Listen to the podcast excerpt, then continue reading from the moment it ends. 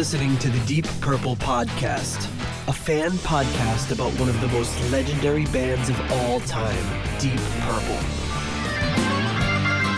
We take a look at the music, history, and people behind the band Deep Purple and beyond. Welcome to the Deep Purple Podcast, the first and only podcast devoted to one of the greatest bands in rock history, Deep Purple. Today's episode is episode number 216 Michael Schenker Group, The Michael Schenker Group. And coming to you from the Sloppy Joe capital of the Western Chicago suburbs, I'm your host, Nathan Beaudry. And coming to you from the suburbs of Providence, I'm your co host, John. Weird technical difficulties, Matola. Ah, uh, yes. Are you getting some interference in the cans? yeah. Um, so for our listeners, um, we know that I have um, upstairs neighbors, and for some reason, um, whatever she is listening to is cutting into my headphones, which happen to also be wireless, and I don't know why this is happening now. Um, it's not happening now, and I'm hoping it doesn't happen during this album. I was going to go to my wired headphones, but then I put them in, and first of all, it almost blew my eardrums out, and then it sounded terrible. And I'm like, I'm not listening to this album through these. Nope.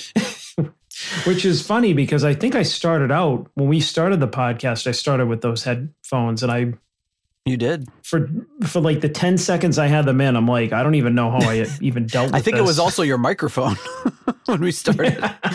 um, yeah, maybe, so maybe your upstairs neighbor is just pre gaming before a night out in the town, so maybe she'll just leave and take her Bluetooth interference with her.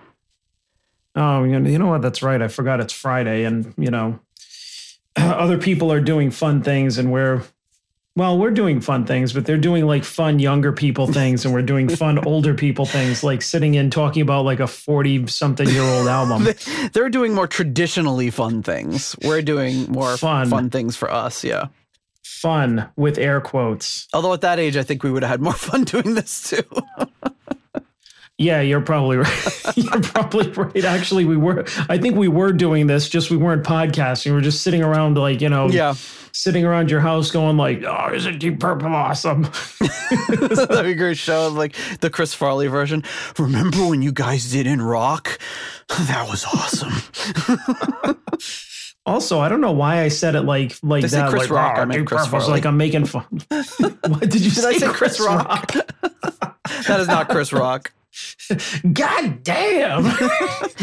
damn, Deep Purple's good. Awesome. uh, I also don't know why I said like I did an impersonation of us, like making fun of us. Like I think that we're like we're losers for doing that. Uh, well, we we may very well be, but uh, yeah, the hell with everybody. It's a, a, rare Friday night recording for us. Yes, maybe the and, first time um, ever. Yeah, yeah. I don't know. Every day of the week is the same to me. But rushed home, um, rushed home from work, made some made the kids mm-hmm. some sloppy joes, and ran into the basement for some uh, some podcasting. Is that what the sloppy Joe reference was? Sloppy Joe, slop, sloppy Joe. That's the first thing that came to mind. Yeah, it's the, it's what I sing while I'm making it, and everyone in my family just loves that. Well, also I am also uh, Friday drinking the the uh, the rare alcoholic beverage during podcasting. Oh, what do you got and there? This one goes, and this one goes out to Rich. Oh, Yangwi, Shaylor. Who the hell is that? the hell is that? As I'm drinking a Magners. ah, smooth. Yeah. Well, it is. Uh, it's it's a it's a good beer. I'm just I'm look I'm looking for my uh, or a good a good drink rather. But yes, oh, it's man. a good good cider. Never never heard of it. Never tried it until Rich turned me onto it. So I always have some in the fridge in case he does the old pop in. Until uh, yeah, curious. In case uh, Rich, Yangwi, Shaylor. In case he decides to uh, pop in and if he shows up and we don't know who he is, what do we say? I know I'm just trying to find it. I can't find where the heck did it go? It's driving me crazy. this is what happens when we go off script, folks. I think it's is it sorting this properly? I just can't find it anywhere. Oh well, Oh. I'll have to I'll have to find it later. I must have put it into the wrong folder or something. All right, well, give me give me a little signal and I'll set it up. yeah, you'll have to set me up later. I don't know how the heck I messed that up, but anyway, um, if you. The Deep Purple podcast is 100% listener supported and ad free. And if you receive some value for our show, please consider giving us some value back. You can do so a number of ways. One is by leaving us a five star review on Apple Podcasts. You can also buy some merch at our Etsy store. You could become a patron on Patreon or on PayPal for as little as $1 a month. Help support the show. Help us buy some new non Bluetooth headphones for John. Um, you can donate also on Cash App at dollar sign DPPOD or support us on Ko-fi. Um, so speaking of our amazing patrons, at our executive level, uh, we have the $25 Uncommon Man tier. We have Ovis Nakvi and Purple Maniac. At the 15 Squid tier, Alan Ain't Too Proud to Beg. At the 10 pound Good Doctor tier, we have Dr. Jill Brees and Dr. Mike Catan. At the turn it up to $11 tier, we have Clay Wambacher, Frank Thielgard Mortensen, Mickelstein, Will Porter, PhDPP. And at the $10 Someone Came tier, Ryan M., Jeff Bryce, Victor Campos, and Better Call Saul Evans.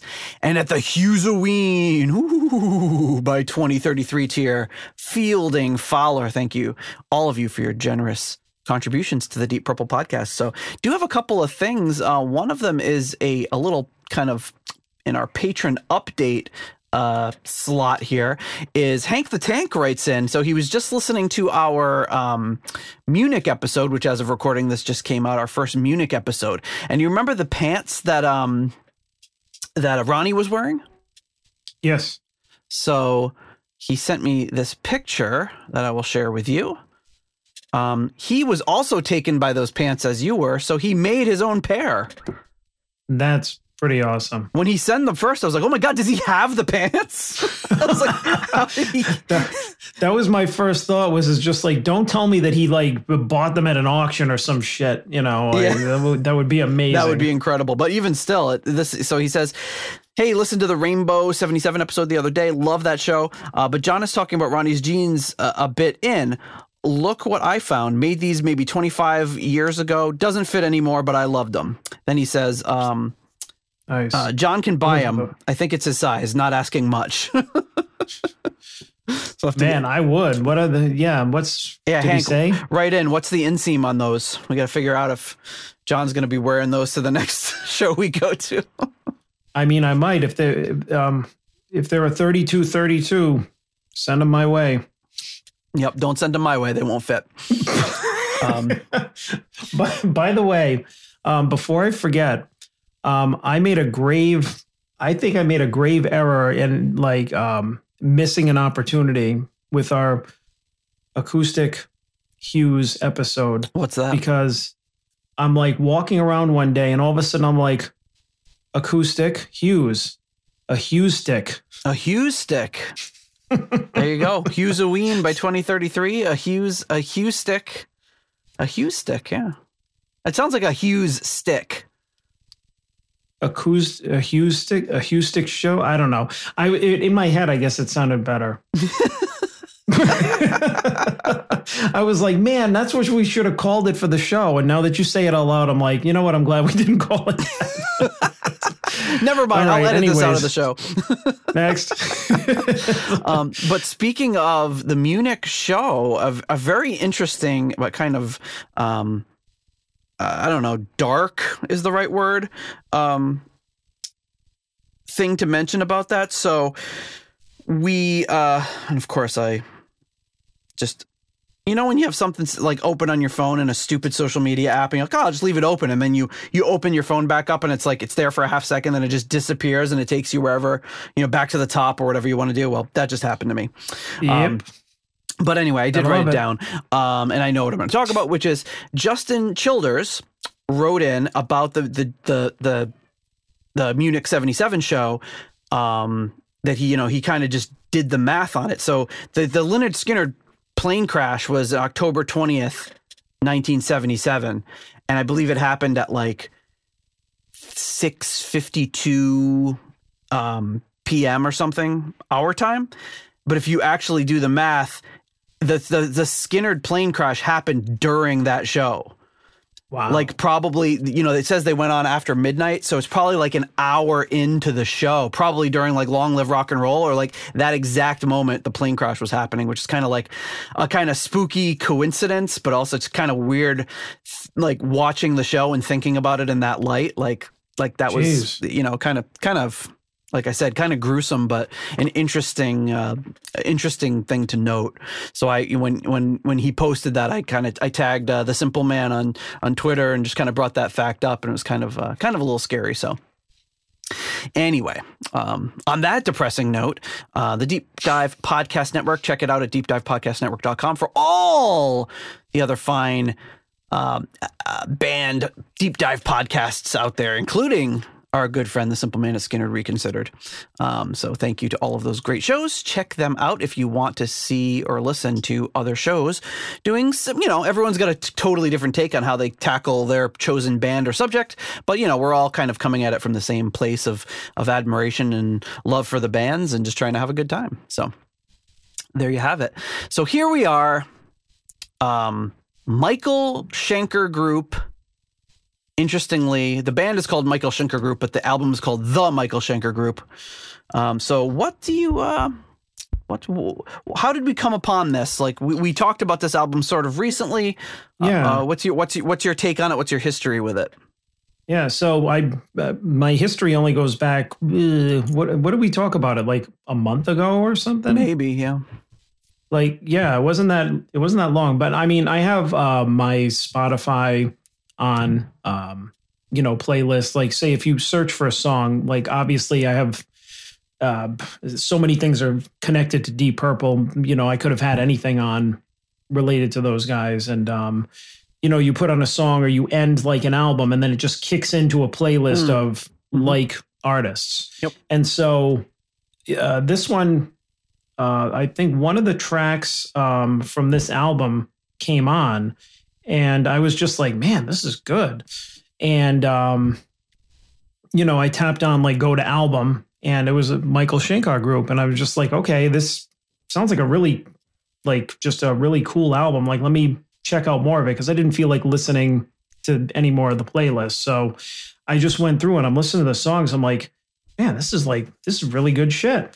And for the first time in a while, I mean, occasionally I'll listen to full albums, uh, mostly like uh, not counting on the show. You know, I won't count here when we listen to full albums, but I won't listen to like full albums much anymore. But um, so I'm like, wow, this is really good. I wonder, I wonder who's on this. So I go to Wikipedia and I'm just like, eh, Michael Schenker. All right. And then I'm like, Mo Foster, Also, Don Airey, Roger Glover. I was like, what the? It's like it just it just kept getting more and more, and I'm like, how did I never know about this? And then I told you, and you're like, oh yeah, because you know you know everything about the Deep Purple universe. but apparently this one slipped by me, and I'm like, get the hell out of here! Like like monster monster album in my opinion. Um, and yeah, that will that will reflect uh, in the ratings.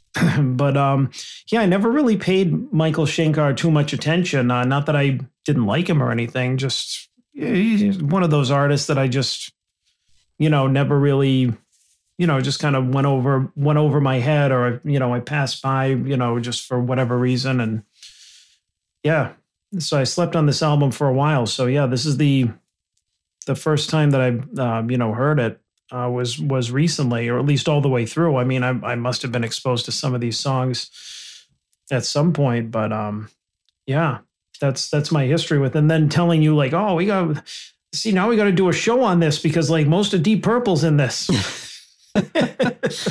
yeah, it's um, it didn't really come on my radar. Pretty much, I have the exact same backstory as, as you with Michael Schenker. It's just one of those guys that he's always been in the orbit, and you like I know who he is. I have like a vague idea of his background, but I, I never like I never dove really too deep into his stuff or UFO. Like I, you know, just a little bit. Um, you know, I know his history with like scorpions and UFO and stuff, but yeah, um, I mean, I mean, there's Yeah. just only so much time. I, all these, you know, you see these guys on YouTube and these other like people that we associate with in the show, and it's like they know everything about every band. I'm like, man, how do you have the time? I just, it's it's amazing. Like, because I'm always like, man, like I, I just I feel like I have a very narrowed focus, and I don't know that much about some of these people like like this that I probably should know more about. But I, I, can't remember if when we had Mo Foster on the show, if he talked about Michael Schenker, if we asked him about Michael Schenker. Um, but uh, you know, I, I kind of it popped up with me with with Michael Schenker a few years ago and Roger Glover producing, and I did mm-hmm. kind of the same thing. So we got Mo Foster on bass, who of course Wizards Convention, Butterfly Ball, Fancy, all that sort of stuff. Just amazing. One of my favorite bass players. I really love his style. Uh, not someone I would associate either with Michael Schenker. Like I didn't, you know, but part of that's just my own ignorance. Then you've got Simon Phillips on drums, who is like kind of I don't know I don't know if it's the right term, but sort of almost discovered by Roger Glover, who brought him in uh, to work on some of his projects when he was really young, I think.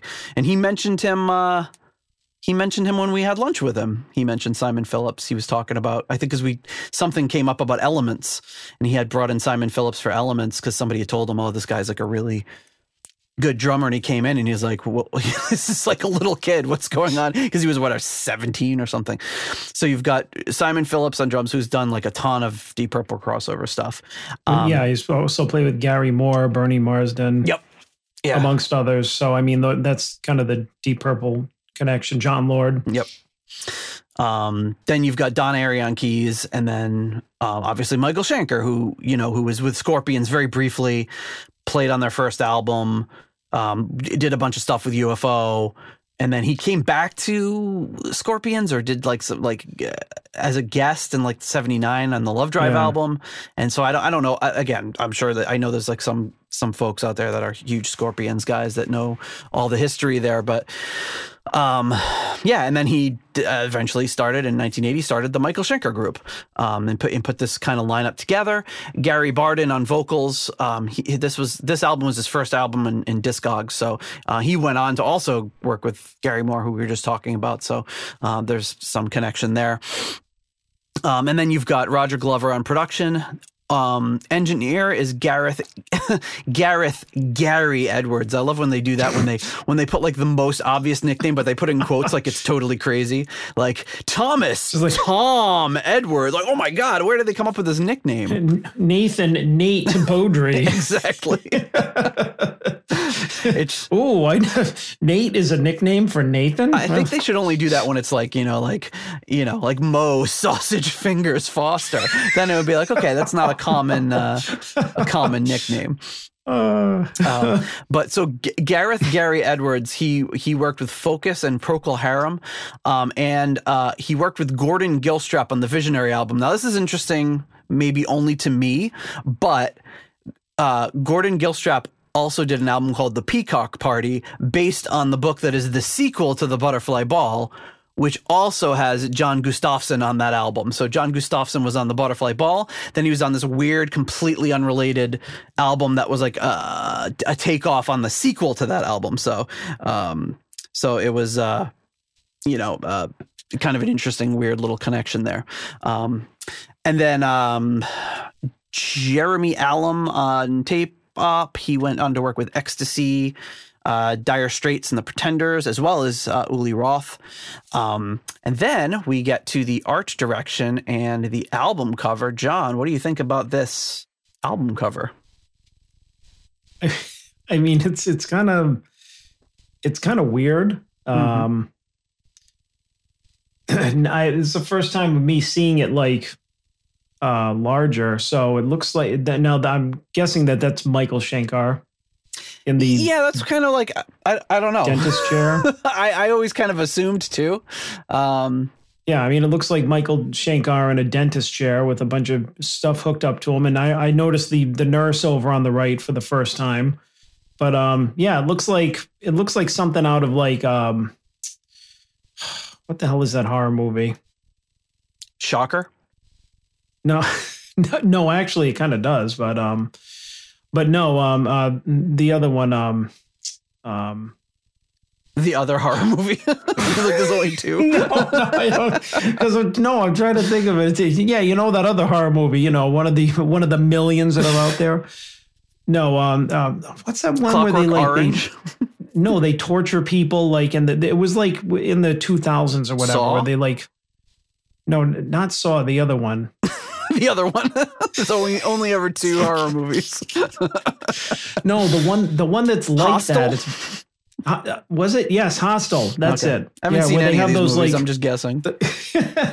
where they have those rooms where like people are in and they're getting tortured and stuff like that and the guy cuts off the guy you know his achilles tendon and you know they, they have him strapped down i think that was that was Hostel, where it was like these rich people paid to like go in and get the experience of torturing people i think that's what it was about so they basically kidnap people and throw them in these rooms that look you know like this and strap them down and you know wait for the the paying rich dude to come in and like I can needle them and stuff. But anyways, yeah. So that's the long way around of me saying that this looks like that. Yeah, and I, I think that is Michael Schenker because he's got kind of that same kind of hair and face, and then yeah, he's Yeah. clear. It's clearly just a, a a dentist's office, although it's like a kind of a. It looks like it's like a prison dentist's office because it's got like these concrete Yeah. walls, and he's got all this all these uh, diodes strapped to him. Yeah, kind of. The Oh, album cover kind of makes no sense because it isn't like the Michael Schenker group, like dentist's office or something like that. It's that. That would be an awesome name for an album. Den- I'm not a big fan of self-titled albums, but Dentist's Office would be a step down from a self-titled album. But I mean, I don't know what this. I don't know what this album cover has to do with like anything on this album, um, other than I don't know. I guess there was some weird imagery surrounding rock in the early '80s. I mean this uh, this uh, this album is definitely has that kind of sound to it. Um, It's a very Where I guess metal album cover looking. Like Yeah, when I yeah. when I saw it, when I first saw it before I listened to it, I was just like, "Wow, this looks like it's going to be like super heavy." So it, you know, it, it is in parts, but it's not um not as heavy as it looks like it's going to be based on this album cover. Um, and then you've got this lady like in the doorway here, like she's wearing This like a lady. kimono. Uh, like oh, a I thought that was a I thought that was a nurse. No, well, I don't. Yeah, that, I, I mean, but she looks No, like she's wearing. you're- Oh, may, maybe it, maybe she is. Oh, you know, maybe she, maybe it's not a kimono. Maybe that's blood on her. Maybe she's wearing like a nurse's uniform that's blood. I, I thought it was like flowers or something. No, well, that's what I. Well, I mean, when you when you zoomed out on the album, it looked like she was a nurse peeking in, which makes sense because it looks like a, a doctor's or a dentist's office or a surgical office. But when you zoomed in and you said kimono, I'm like, all right. I said I don't. That's weird, but it's because it looks like one. But then when you think, oh, it's a nurse's outfit with blood on it, you're like, well, that makes more sense. But Maybe she's just a bad dentist. so maybe, or maybe she's maybe That would be a good uh, kimono. bad dentist. That would be a good name for. Uh, like the for- for Michael an album. Schenker group, bad dentist. That's the worst. is she wearing any shoes? That would be the. No, she's she's barefoot. So I think it's a kimono. What the what the hell is going on in this album cover? I mean, he looks like based on how he's like kind of strapped into this chair, he looks very calm. He's just wearing like skin tight, like pleather or leather pants, no shirt. And he's just like doo doo doo. So he doesn't seem bothered. he doesn't seem Doo-doo-doo. bothered that if she's coming in with a bloody nurse's uniform, and he doesn't seem aroused like if she's coming in with a kimono to be like, ah, let's start our date in this or our our sexy night in this concrete bunker of a dentist's office. Well, I mean, all I know is is that it's uh, there, there's something there's something heavy metal going on here. Mhm. He's like maybe you know she's she's either walking out backwards or she's walking in uh, to check on him, but he's he's had like some kind of lobotomy or he's going under some kind of tests or he's the, the Incredible Hulk or something. I don't know. Like Here she's just gonna, br- you know, put one of those little plastic cups in the little weighted holder on the on the thing until it fills up with the right amount of water, and then be like, rinse. well whatever i mean it is it is kind of a um yeah it, it is it's kind of a weird album cover and um yeah you have the just really nondescript logo up there in red Yep. um with the with the it, it's a very kind of simple like M, msg logo over to the left which kind of looks like if you look at it really quick it kind of looks like asian writing or like oh, it looks like a symbol. Yeah. yeah, or some kind of symbol, which makes the kimono thing kind of like work if you if you look at it that way. Hmm. In- interesting But- album cover. Yes. Um, the flip side of it, or is this the inside? I think this is the inside sleeve. Is Schenker with a flying V, doing a big, like almost windmill strum. It's got the uh, just the track listing. It's got some lyrics, but not all of them. And I think the others are on the other side. Again, it's got that MSG logo, and the other side is him digging in a little more with a kind of a funny expression on his face. He Like, kind of looks "Hey." like um, you remember in Top Secret? Do you do you know that movie with Val Val Yeah, I- Kilmer? yeah, I, yeah, I haven't seen it in a while. There's this one. It's it's one of my favorite movies, and it's just this one scene. It's every every thirty seconds is another just gag. It just keeps hitting you with gags.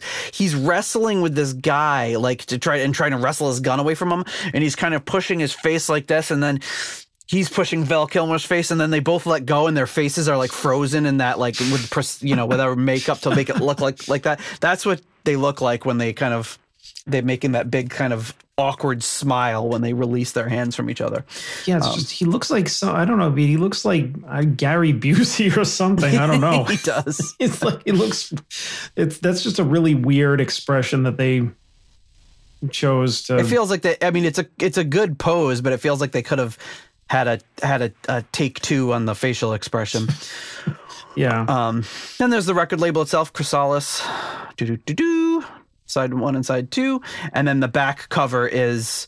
Um, like it's it's almost like they've panned over to the left in that dentist's office, and you see two doctors or dentists with the lab coats on, and Michael hmm. Schenker's on like the little library cart that they wheeled in from the you know to your classroom with the with the hmm. with the big tube TV on it, looking at a Michael Michael Schenker shredding on the guitar, and he's like making some notes, and and Michael's hmm. playing. So you know what? That's that's very interesting, right? So if this is if this is the point of view, like if we're looking at this back cover Mhm. from the point of view of Michael Schenker, like sitting in Oh, the yeah, thing, then all of those diodes hooked up to him, maybe like what's on the screen is is like his essence or what's coming from his brain or Yeah. something, and they're they're taking notes like "Ah, he's a guitar genius. Yeah, they're they're I steal, know. maybe they're like stealing all of his guitar knowledge, and they're gonna put it into Keanu Reeves, and he's gonna be like, "I can shred." yeah, but that's good. I was thinking it was more like panning over to the left, but I think you're right. This is like Michael Schenker's viewpoint. He's watching himself on this little TV as the doctors try to like get some notes. Oh, this man is thinking about playing this flying V guitar. Very hmm. interesting. he's thinking about playing lead guitar. I wonder what he's thinking about. Oh, playing lead guitar. That's interesting. Let me uh, let me jot that down. now. Wants to play lead guitar. Is Got it. trying to play but can't because hooked up to diodes and strapped in surgical chair. Hmm. Very interesting. Still wearing leather pants. Seems to be enjoying it. when I told him to get into that gown, he apparently was not listening. He just took off his shirt and sat in the chair.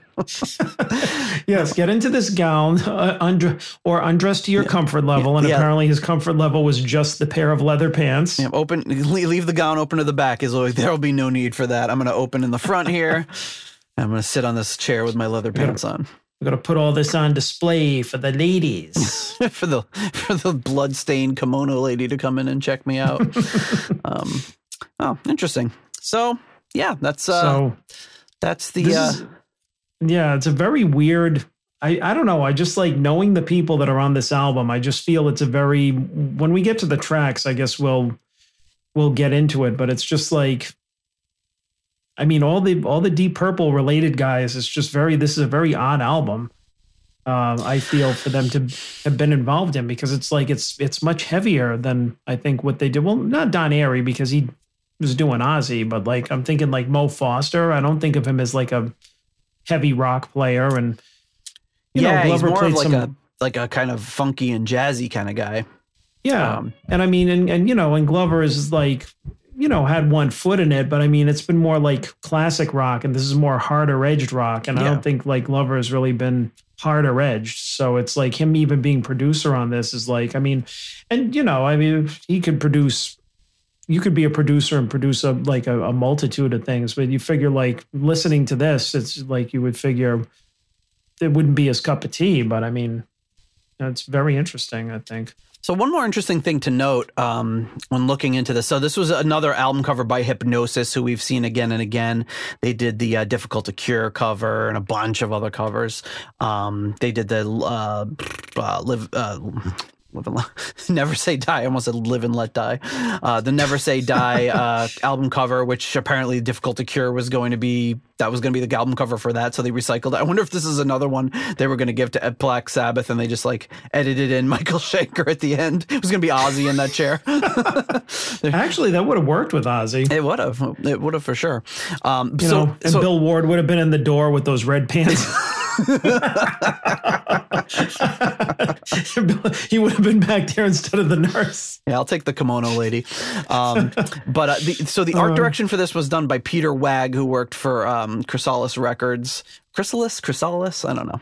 I think I, I I think it was Chrysalis, and then I Chrysalis. started thinking like you that it was Chrysalis, and maybe I was I think pronouncing it's it wrong. Chrysalis because that's like a you know the chrysalis. That's like wasn't that part of the like um, yeah, I think it is developmental Chrysalis, yeah. stage of a you know of a of a butterfly or whatever.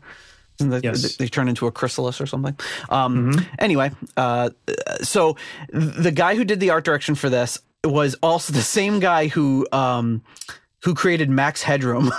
it's just like totally Actually- random. I I can looking looking at Michael Schenker on this photo, I can kind of see it.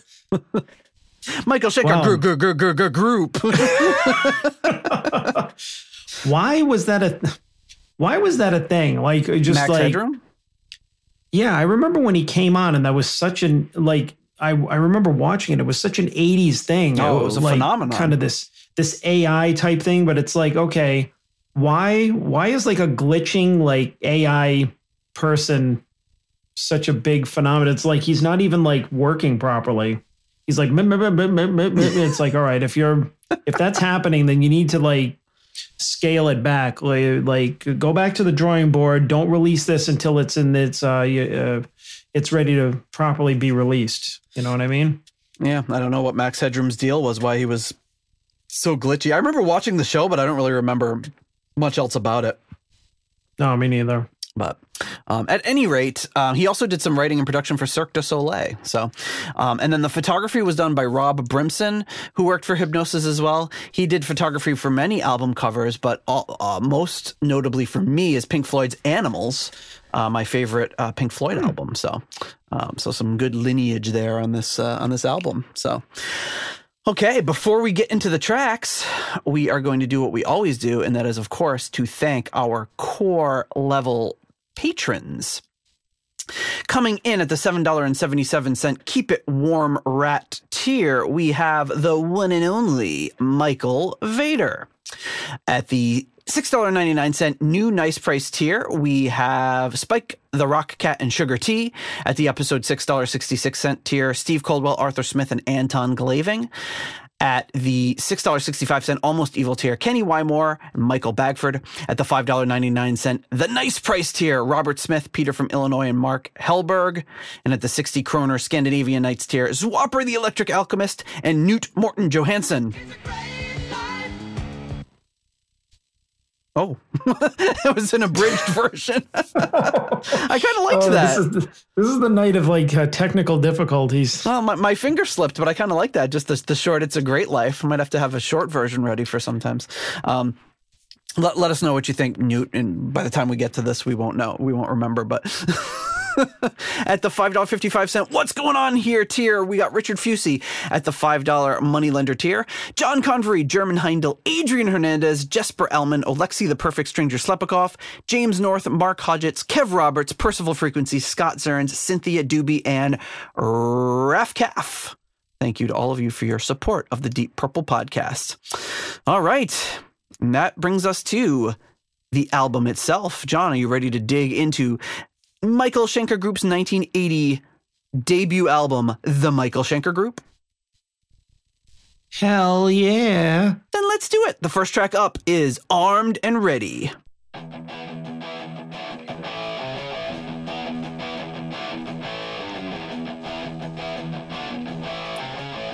great classic heavy riff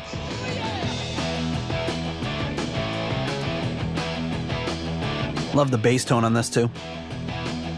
I mean, there's just something about Roger Glover's production that always just speaks to me.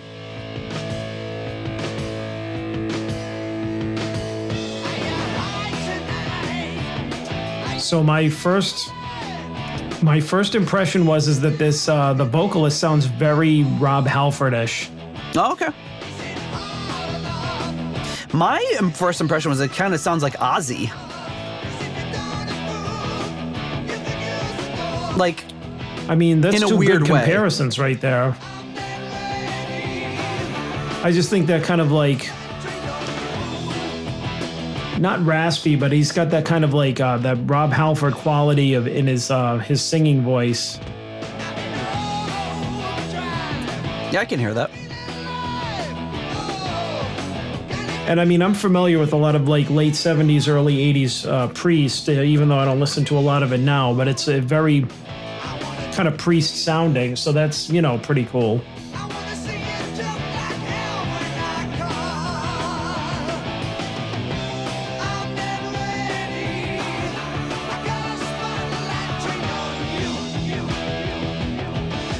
I think this might have been the song that came out on the playlist that hooked me in.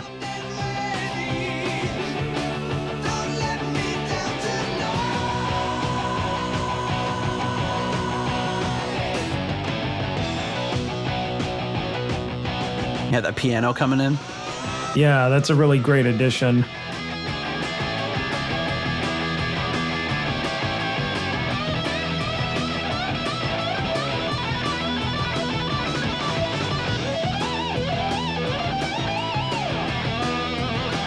And I mean the the the lead guitar and the rhythm guitars too have this really kind of raw quality to them. Like he's not he's not playing like pristine and perfect. Yeah, and I might I might be talking out of school here because my knowledge on both these players is not probably what it should be. But to me, Schenker, I think I always had this impression that he was like a, just a shred guy.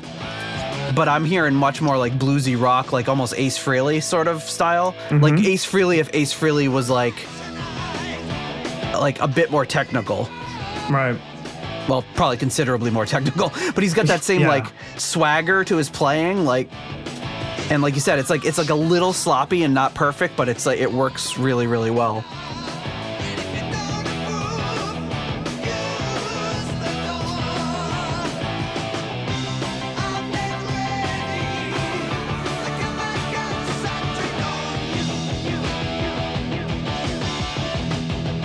And uh, and Glover, you know, was his idea to put that piano in. It had to be. Which makes it more rock and less metal, but in my opinion, that's a good thing. I mean, it really doesn't take away from it. No, it's great. Well, I mean, you consider all the musicians involved in this, and it's it's not even like a surprise.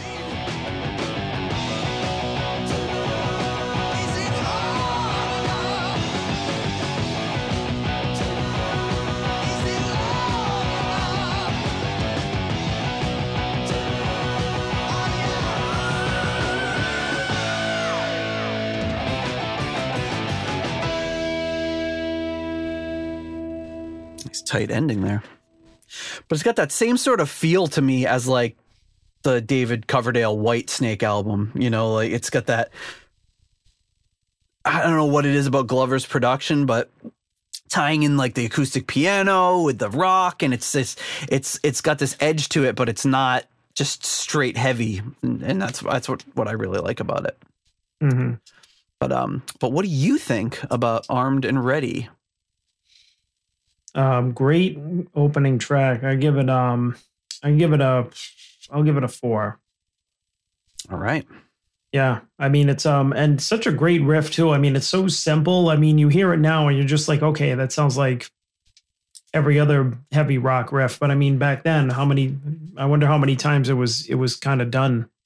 That Yeah. kind of riff was done. You know, and it had some nice little breaks in it too like it wasn't just you know it had it, it, it wasn't just like a verse chorus sort of thing there were some other little things they threw in there that really made it interesting Yeah, I mean it was um yeah, it was definitely melodic. Um I mean the the vocalist is really uh the singer is really good. Um like I said, it, if I didn't know any better, I would have thought it was like um like I said, I would have thought it was Rob Halford, but I think that's a great uh, comparison. But I really like the sound that the I really like the production and the sound the guitars get on this um, this track and, and the album for that matter, because like I said, it doesn't sound super slick and high budget. It's just very, very raw, very like early, uh, very early '80s um, in a, in a good way.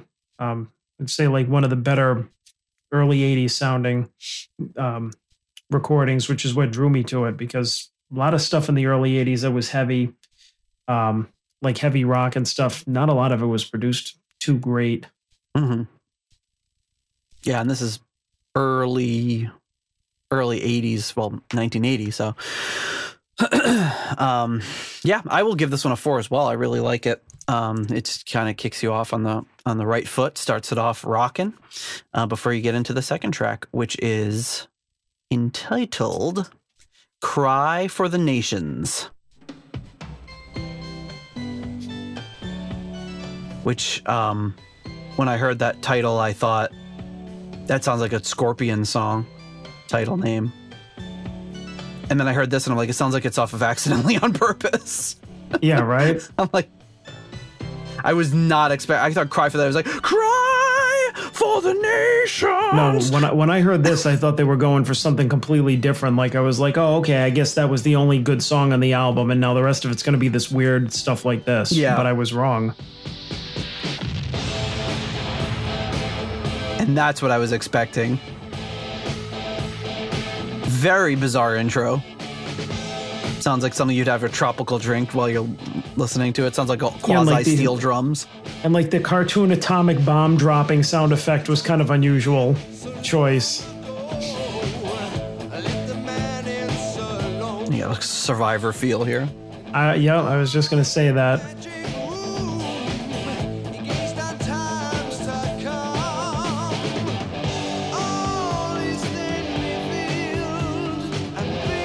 This this came out. This came out two years before Eye of the Tiger, so maybe they lifted it from them. But just really great melodic chorus here. Yep.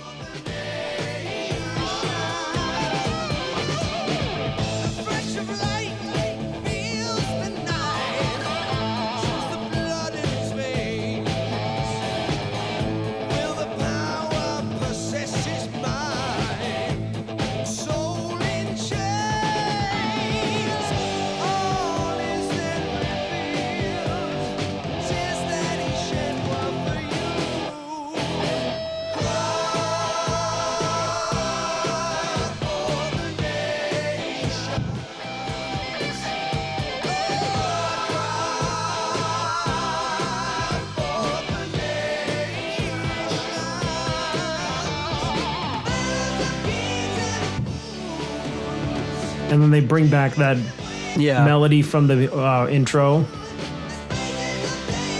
This is the less silly version of it. the less silly version.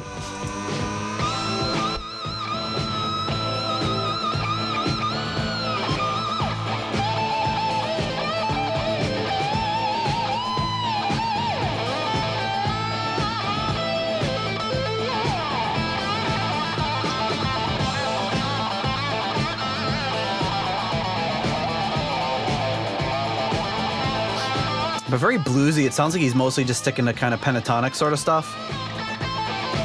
But really good. Yeah.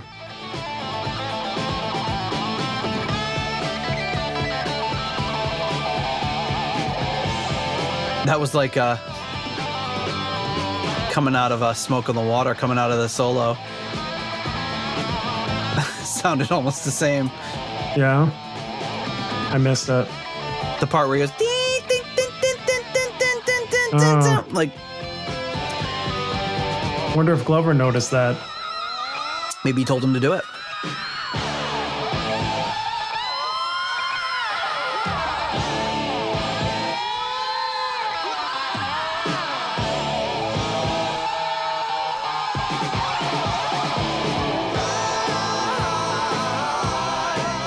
Yeah, it's really great when you contrast it with like what we did a few weeks back with like Yngwie is it's such a different for me much more enjoyable to listen to.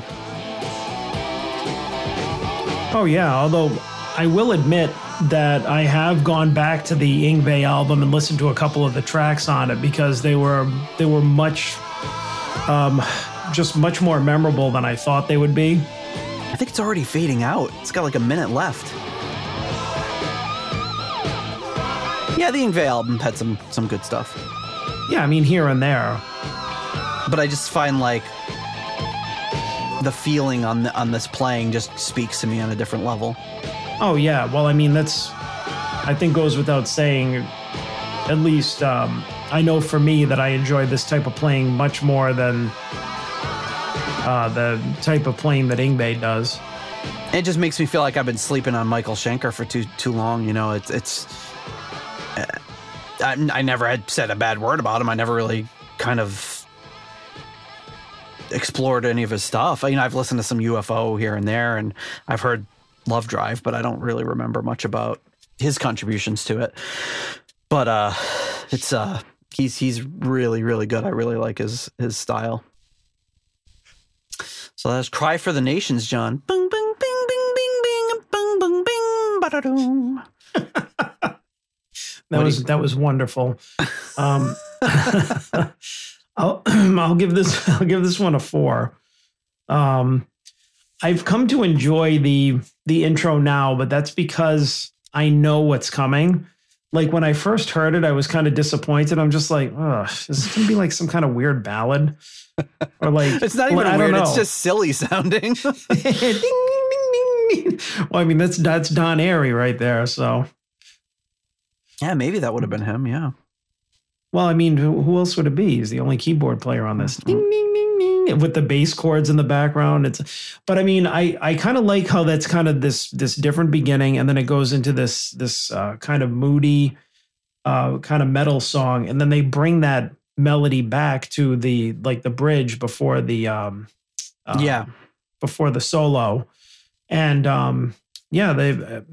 It's just another like he's just got a lot of great fills and things that he does um, in here, Michael Schenker. So it's um, I mean, at least on this album, this is the only one I haven't really ventured out, but I mean, they really captured something here. So Yeah, and this is one of those Michael Schenker groups that just kind of has a rotating cast of different people over the years, just constantly changing, very, rainbow esque. Although I think he sticks with um, Gary Barden for a lot longer than Ritchie generally would stick with a singer. But Hmm. I will also give this one another four. Really, really dig it. I think it's uh, it's got that, it's in that '80s zone for me that really works before it gets like a little too cheesy. Um, and I, I, I just dig it. And Glover's production just really makes it for me. So, speaking of Scorpion song titles, the next song is called Victim of Illusion.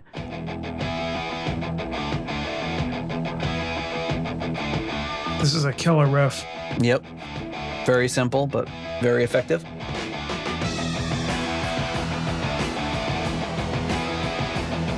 So that synth in the background. It's kind of like an oscillating sound that's kind of slowing down. Mm.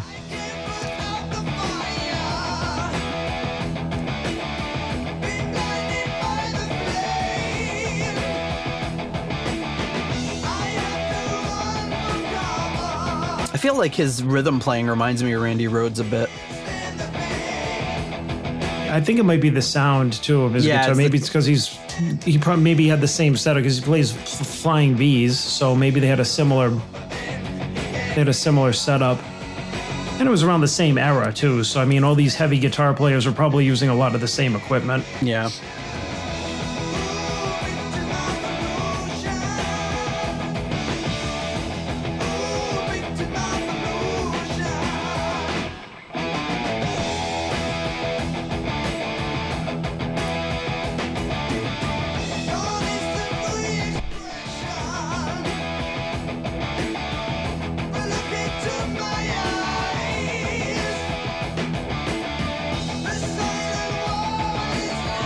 See, there are little things in his playing, like the the main riff, those last two notes. He doesn't play them straight. He does like a little tremolo on them.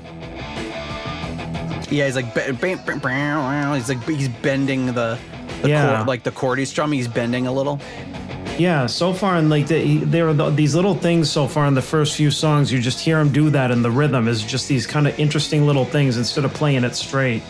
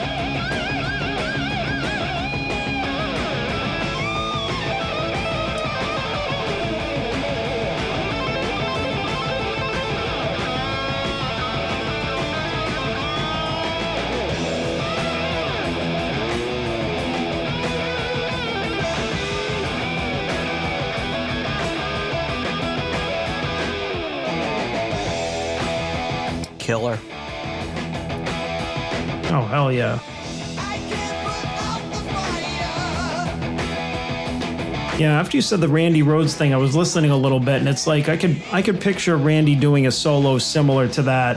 Yeah, but he I think the diff- the difference is is that he wasn't like doubling and tripling his parts. He played it very dry, like the effects. Like he Yeah. didn't have, you know, that that was his difference there with his lead playing.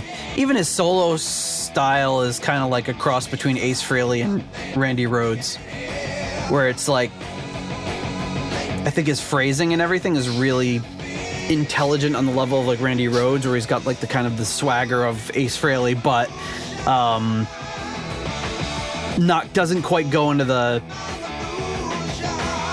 music theory neoclassical direction as much as Randy did. Right. But I, he was Schenker was approached by Ozzy at some point, wasn't he? I think so. I think he was a and, and Deep Purple. I think I think he was because he was considered a top-notch player. Well, mean, he sounds still like he is, but- straddles the line between those two styles. He could have gone either way. But there's definitely a bluesiness to his playing. Well, like here, it's like kind of a Mississippi Queen type feel. Yeah. feel. Good call.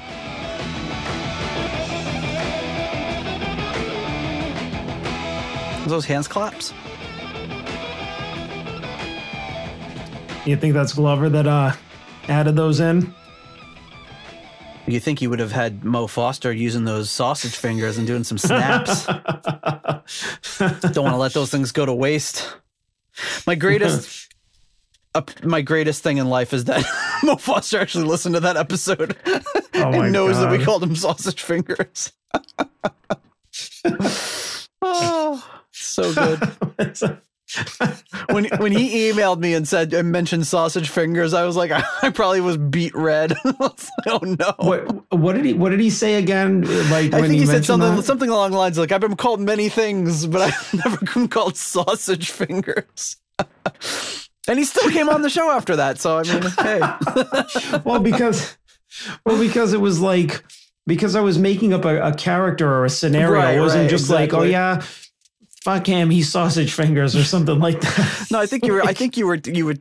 Uh, because he was credited as doing the hand cl- hand steps. I think it was like Old Blind Mole or something. Like, yeah, and it could have been anybody. And you were like, it's it funny that they just- went with him. It's like, and you said you were like playing the part of the producer. Hey, let me see those sausage links or something like that. Yeah, I mean, it could have been him. It could have been anybody. And so it wasn't directed at him. So he probably knew that. It was just like, oh, okay. He wasn't like making fun of me. Well, he's just- got a he's got a sense of humor, so Ugh. very funny guy. Anyway, okay. we love you. So we love you. We love you, SF. We do. He's uh, what and what a bass player, man! Just incredible. Oh, Um, All yeah. right, victim of illusion. What do you think?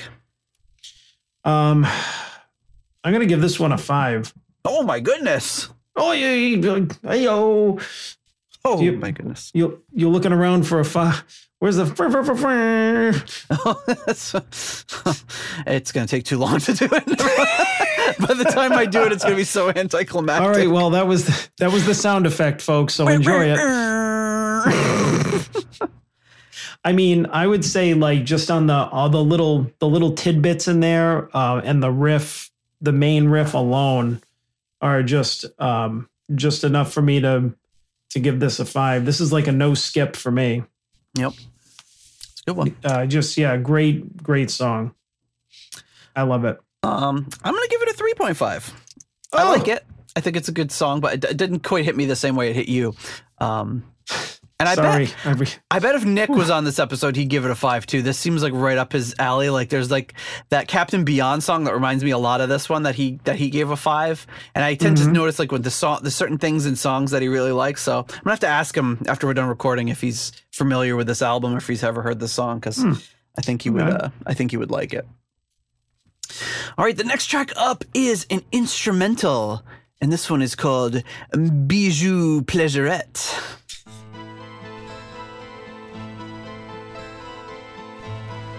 Maybe she's about to come in and give him a bijou pleasurette. oh.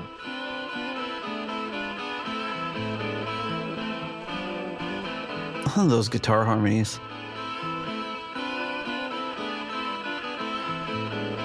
And is that the bass in the background that's kind of just Oh yeah, it has to be. he's doing those little trills like boom boom.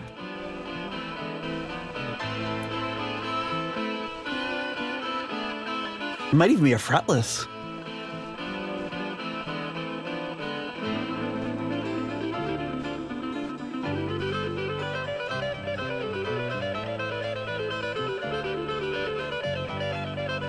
Reminds me a little bit of um, what Motley Crue did a, a year or two later. God bless the children of the beast on Mm, Shout at the Devil. Mick Mars like uh, acoustic interlude. Very much the same feel.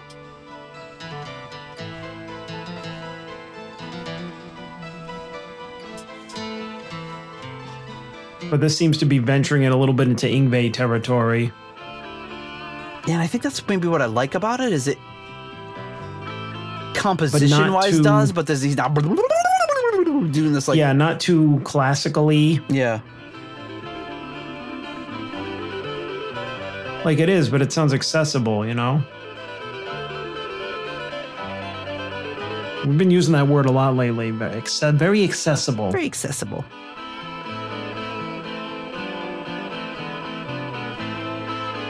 And just great Glover production on this.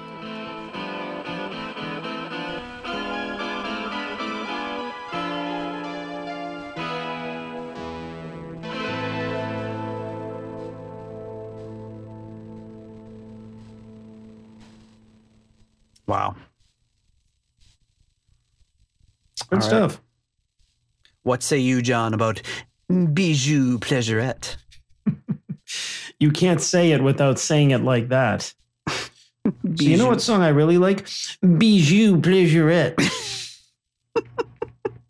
It's a very Um, weird get- title for that song, but yeah, I'll, I'll give it a 3.5.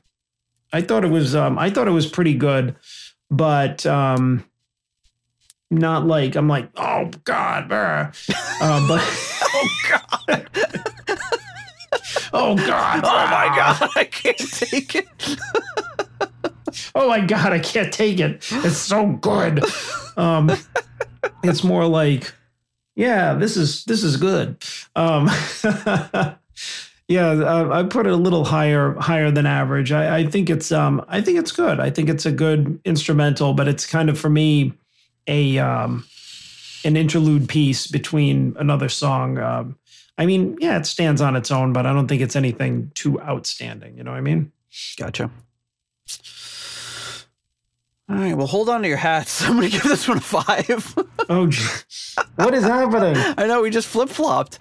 We, I yeah, love. I love this instrument. It reminds me of just all the great Glover stuff, like those little like magician moth things and stuff from the Butterfly Ball. There's something about the mm-hmm. way he does this and the combination of like the acoustic instruments and the synths. It's just, I think it's a great, great composition, and it, I think it's a great composition that could have been ruined so many ways. It could have been twice as long. It could have had you know, production techniques or sounds in it that were just silly, but like I think it was just so well done and um that kind of like distorted guitar and whatever Mo was doing back there on the bass would it would sound like maybe a fretless bass. Man, I love it. I don't know that I've ever given an instrumental a five, but I I I t- historically love little interlude like instrumental interludes like this on albums, and this is probably one of my favorites. I think it's just great. Hmm. Yeah, I mean, I'll I'll agree. It's it's good, but I'm not to the.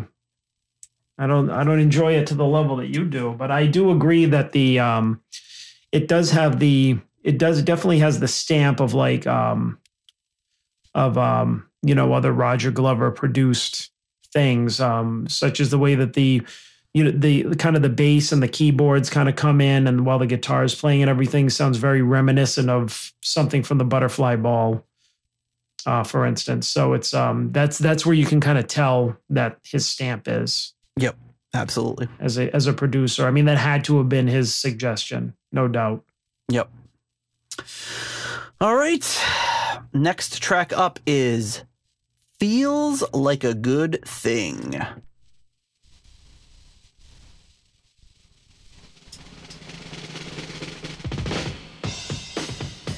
Ah, some Simon Phillips goodness for you.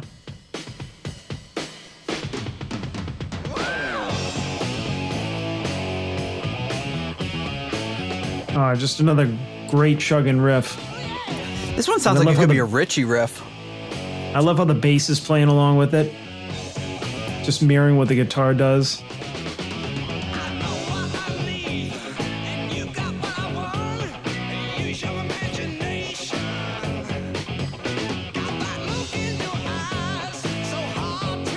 Yeah, it does sound like Ritchie could have written that.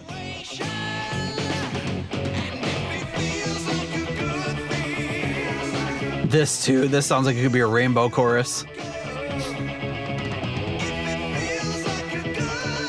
Roger had any hand in the writing of the songs and just didn't take credit. Hmm.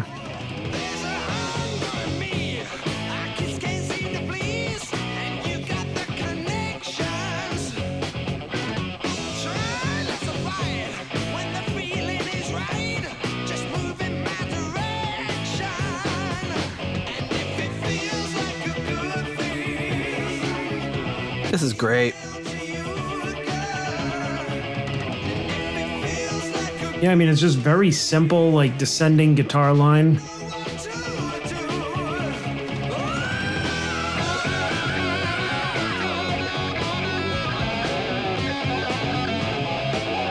And then a great scream going into a great rockin' solo.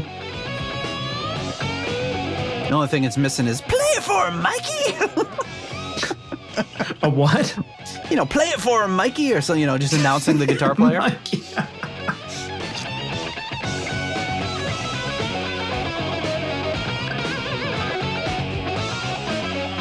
Mean, one thing's for sure. I gotta, I gotta probably dive into UFO a little bit more. I've always, li- it's one of those bands. It's like I've always liked what I heard. I just like, you know, there's only so many hours in the day, and I don't know how these other guys do it. They're just like, they Yeah. know every album. It's like crazy. I gotta quit my job and listen to albums all day. Would- Wouldn't that be the dream? It doesn't play pay quite as well, unfortunately. A dream deferred. It's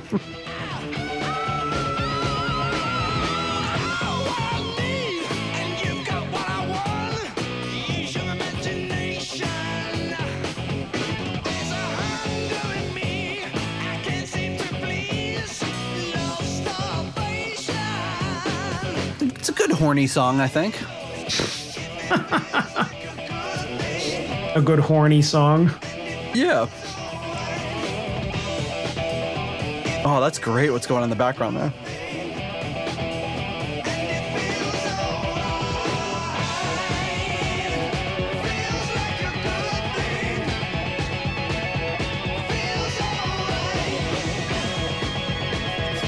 You have this look of elation on your face right now. You're like,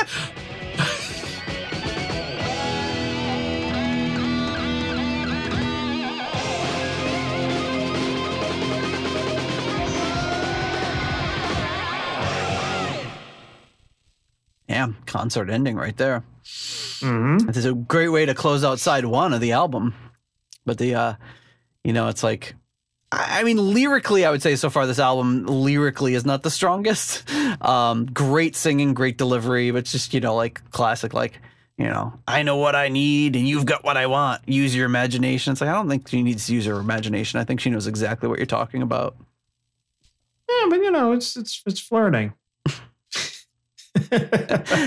Or maybe or maybe or maybe it's not. Maybe he's like you know i really need you to, to mop the floor in the kitchen. Uh, have you ever seen those videos like the people uh, that post it's like it'll be like some some chick and she'll be like all scantily clad. She's like you've got 24 hours with me and i can't say no. What are you gonna have me do? And then it cuts to like some guy in a hard hat and like there's a forklift in the background. He's like yeah we'd have a bunch of people calling sick today. I'm not gonna lie it's gonna be a rough night but uh, we got a lot, a lot of pallets to move. It's Uh, great. It's like one of those like yeah. you know duets you can do on tiktok or whatever. It's fantastic. Yeah, yeah. No, it it, reminds me of um. I haven't thought about him in a while, but uh, George Carlin. Mhm. When he was um, one of his, I think one of his last stand-up specials, and he's talking about when uh, when people um, when they're when they come over and they say to you if you're uh, if you just lost somebody like a loved one and they're like if I could do anything at all for you just let me know and he's just like yeah he goes paint the fence he goes there's a toilet upstairs that's clogged it's full of shit go on get to work he goes you want to help out? Strap strap in. I got a lot of chores for you to do. Exactly. It's just like it's like one of those things you know? Oh my goodness. All right so what do you rank feels like a good thing? You know i'm i was bouncing back and forth a little bit between this but i'm gonna i'm gonna have to give it a 3.5 okay. Um i think i think it does have a lot of great qualities to it but it's like even though i like that the descending guitar line and the um in the chorus it just it it, it kind of slows down the song for me. It kind of like kills the momentum a little bit. So uh it's even though i like the chorus it's not one of my favorites but i do think it's like a great it's a great riff another great solo great concert ending a lot of like layers in the song. Um but that's that kind of keeps keeps it from being a four. All right. I will go four on this one i like the chorus. I like the the riff. The solo is awesome. It's yeah. strong strong track. All right so we're gonna flip this record over. Like only we can. Nobody else can do it. Um, and we are going to get to the first track on the second side which is into the arena. They're not kidding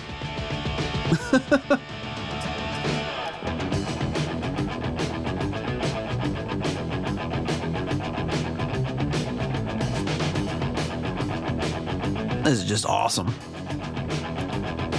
yeah some fancy finger work going on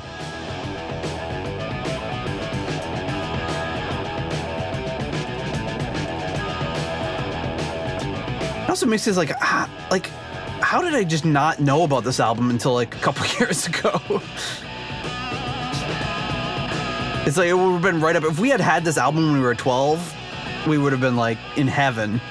no yeah there's just like you said there's only so many hours in the day But it's great that we could discover it later in life and still like, it, like I, I'm listening to it and I've probably heard this album like five times in my life, and I'm like, I feel like this nostalgic feeling about this album is if I'd been listening to it my whole life. Well, I mean, because it's it's in our wheelhouse. I mean, it, it's got musicians and songwriting and production and all sort of like imagery surrounding it that we loved growing up. So But I feel like that's not always the case with me. Like if I get into stuff that's like stuff I missed back in the day that I should have gotten into, I listen to it now and I'm like, eh, it doesn't resonate with me. But this th- this one is different. It does. Well, no, I agree. That doesn't always happen, but this one definitely hit me the same way. So another instrumental, obviously.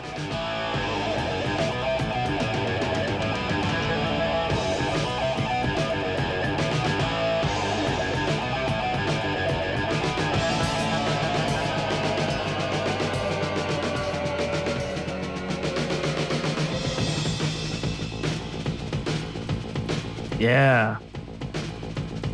Mo solo. Soloing on a like eighth notes or sixteenth notes.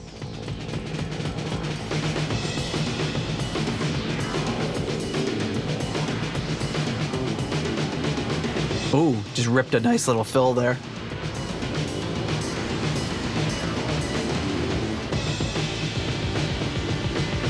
See, if you want to put something instrumental in your song, like drum wise, this is how you do it. Right.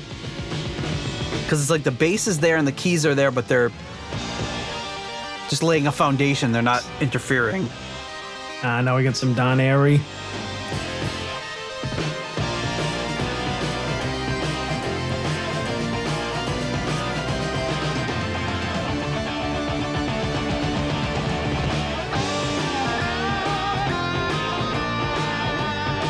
Again, this sounds like it could be out of a Rainbow Live concert.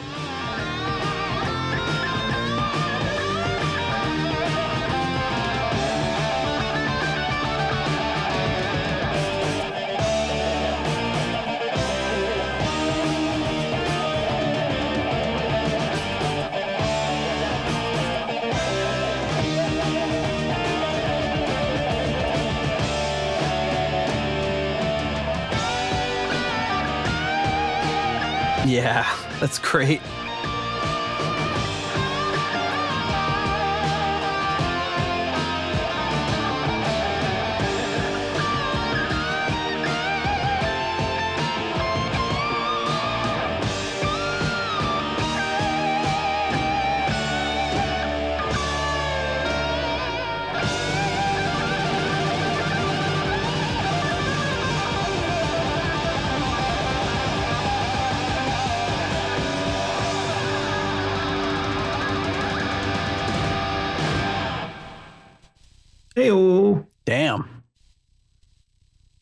Another uh amazing ending to a song. All right, what do you think of that one? I'm going to give this one a four. All right. I think this is um this is a really great instrumental for for many reasons, but one of them is is that um it's it's the Michael Schenker group and he's clearly the focus. He's the star here, but this wasn't just about the guitar solo through the entire song. hmm Um, because not only were there dynamics in the song, but they were it was able to feature the other musicians. Like we heard kind of that middle part where it was just um, it was just the bass and the drums doing a little thing, and then building up to this uh, to this part with Don Airey doing a little keyboard melody. So it wasn't like really they really didn't take solos, but they kind of were featured a little bit. But it wasn't. It didn't feel like oh here's here's the bass, here's the keyboards. It's like it, it built up to something else and broke the song up, and it, it was in like different uh, times as well. How it kind of slowed down to like a halftime thing at the end, and and kind of ended on that note instead of doing the whole thing at the beginning, which also was very very cool and impressive. Like that's the thing too is that the some of these riffs they sound like they sound like technical, but they also sound very. When I hear it as a like somebody that plays guitar, I'm like, oh, I could probably play that. Yeah, it's like it's like it's like it's well played, but you're like it's accessible enough that you're like, yeah, I could probably figure that out and and play it, and probably not as well as him, but like, yeah, it's not like listening to Yngwie uh, Yngwie freaking Yngwie freaking run, where he's like, Right. like it's like no, I wouldn't even know where to start with that. But this all sounds like it's based in some sort of world that I actually understand. Right, like it, it sounds kind of like a, like a almost like um you know a guitar exercise where you're where you're trying to build up speed or like you know the end of like um like the end of like Black Sabbath like the song Black Sabbath Yeah. where I remember the first time learning how to play that, and that w- kind of reminds me of this because it was just like. Yeah, yeah. You know, and it's and once you get into the rhythm of it, and you kind of you know your, your muscle memory and your fingers do it, it's not that difficult if if you're a guitar player. So that's kind of what this sounds like. So I I appreciate him for being so so uh, um, such a uh, virtuoso with like styles and and playing, but it, it just sounding also like very um to use the word again accessible like accessible to uh, musicians and and listeners too because i feel like if you're listening to it and you're not a musician you kind of have that thought in your head and you're just like oh this sounds like i want to hear it but i just don't know why. Mhm. and if you're a mu- musician you can kind of verbalize it i guess like i just did. But um but yeah i just think there's so many great dynamics in it. It's nothing difficult either. It's just it's so it's so great you know and i think in the hands of like a lesser producer um and you know lesser musicians this just would have been boring but it was not Agreed, 100%. I will also give this a four. And I, I guess my completely uh, ignorant view of Michael Schenker was that he was, uh, and I'm, it's probably not false, but was that he was like a big ego and like it's just all about him. And you know, I think any lead guitarist has that tendency in some respect. But to me, so far, what I've heard from this album is like he's clearly very intelligent in the way that he's allowing this music to be uh, presented. And you know, some of that might be him, some of that might be Roger, who knows? But it's presented in such a way, like you said, it's not just like, oh, uh, if I see like a Guitar Hero thing and it's got two instrumentals or three instrumentals, I'm like, oh boy, these instrumentals I'm sure are going to be a friggin' treat. It's just going to be them showing off the whole time. And that, like you said, it just wasn't that at all. It was people, and it wasn't also that formulaic, like, okay, now there's a bass solo. Okay, now there's a drum solo. Okay, now there's, there was cool things happening where like the drums were, it was like sort of a solo, but then also the you know Mo was in the background doing some cool fills, and Don Airey was playing those you know holding those chords. So it was just it was it's more of a composition than just a show off fest, and that's what I really liked about this track. mm-hmm. Okay, next track up is called what is it called? Looking Out from Nowhere.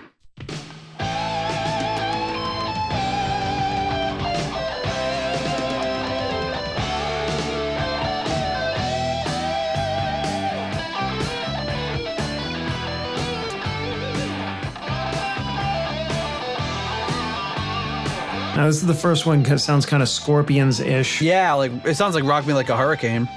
yeah It's the only reason I'll pick up on the Scor- it's Scorpions ish. That might be that's one of like three songs I know by them. yeah For I don't all I even know, know, was every he song even here involved in that one? Scorpions-ish. What's that? was he even involved in that no, song I don't think so.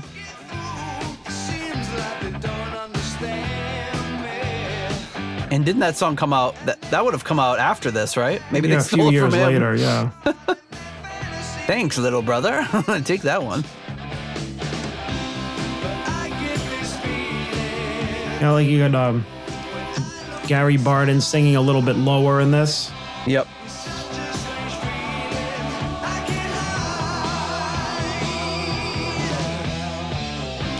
Yeah, Rocky Like a Hurricane came out uh, three years after this, or four years after this.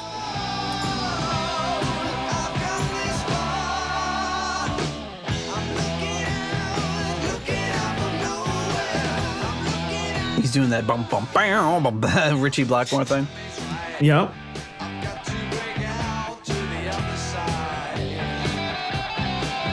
You got a nice like groove in the background, nice bass groove going on.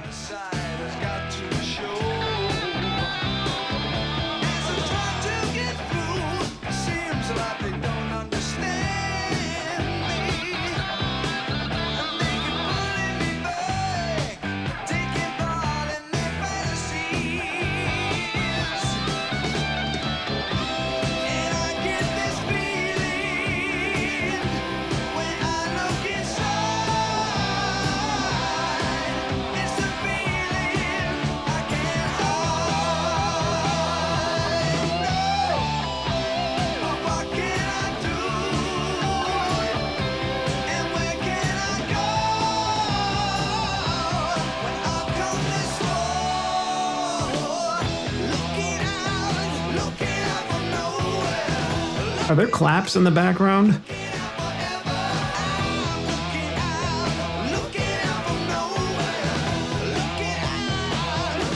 I think it's a tambourine. Uh, I thought I heard claps again.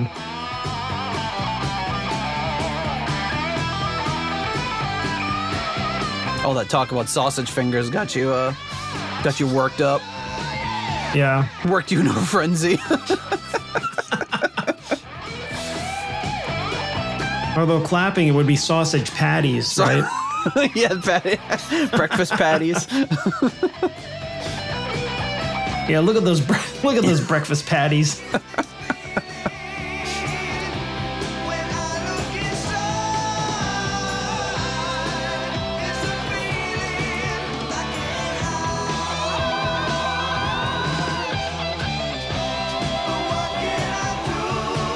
I don't know. I'm having mean, just- I'm, I'm having trouble finding any fault in this album. Really, it's just Yeah, great. It's so just great solid. rhythms, great little details here. Like great little fills that he's playing. They're very like melodic.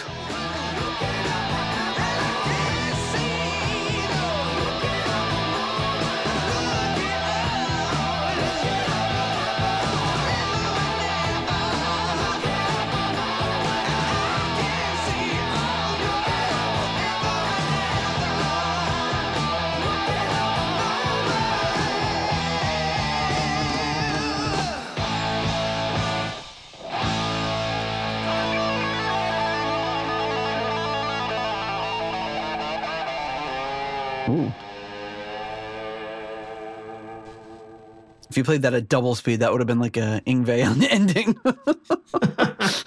Right? I was slowed down at half speed though.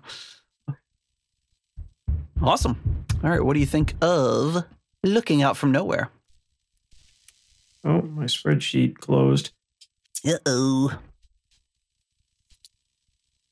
You can you can tell me and I'll put it in when you're done when you're done sneezing. you can just you can, you can, you can just tell me you know it's like um like that old uh the kramer episode the uh seinfeld where uh kramer was uh he was being movie phone why don't you just tell me the name, name of the movie You could- Why I don't you just down. tell me the name of the why don't you just tell me the name of the movie you want to see? You go why don't you just tell me the rating you want me to put in?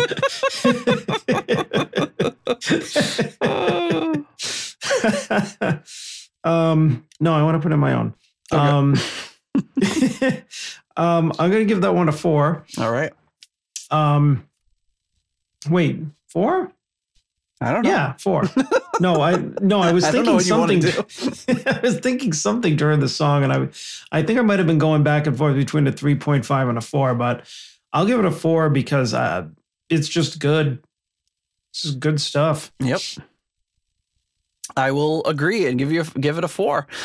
Like I said, I'm having trouble. the The biggest criticism I could I could launch at this album is really just that at best the lyrics are like a little bit generic. But when you've got a singer that's this good singing it with this much passion, I don't give a shit. it's just you know what I mean. Like it's like, uh, yeah, maybe it's like a little bit like generic, but whatever. Of of course, I'm as I'm famously not a lyrics guy, as we've talked about on the show. So, no me Um, neither and I think that the the even the dumbest, stupidest lyrics, if sung with passion, like c- can totally transform the you know the, how you feel about a song.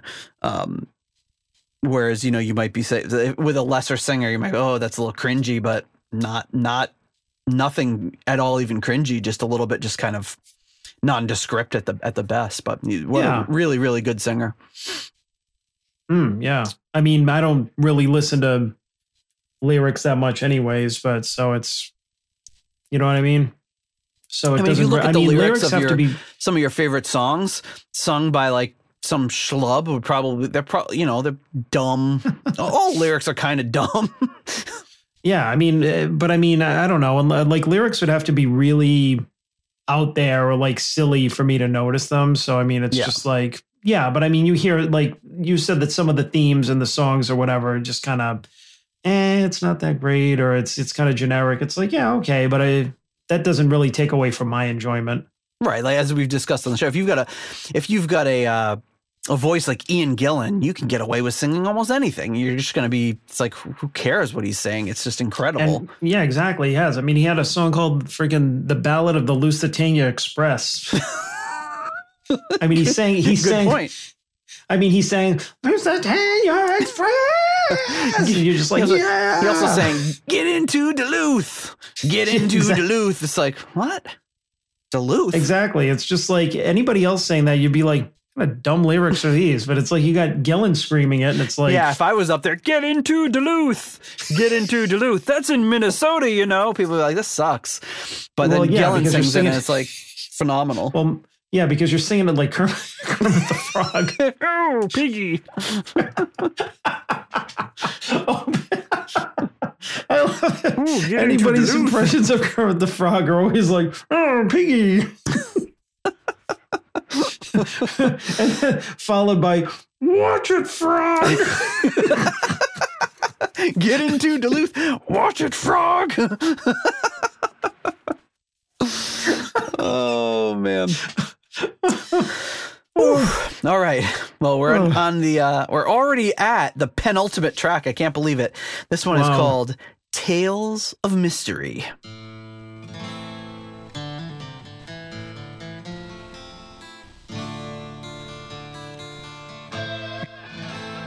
Oh, that's just great.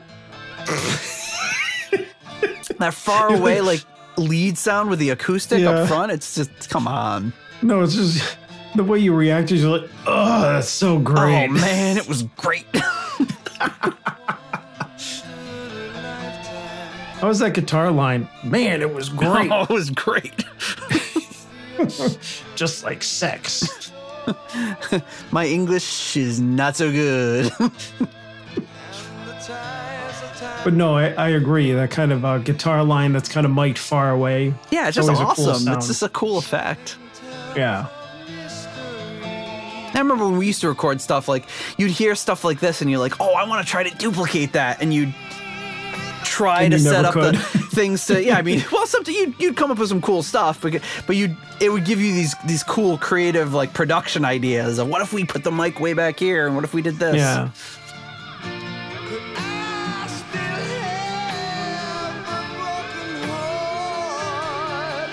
Is this their uh, more than words?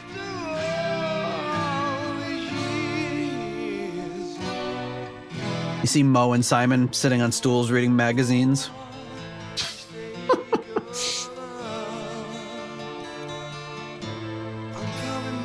that faraway tambourine.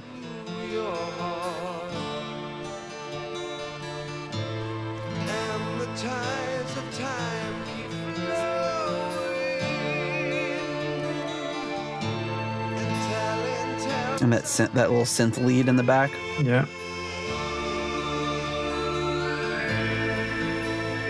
Yeah, it kind of sounds like the blind man synth. Hmm.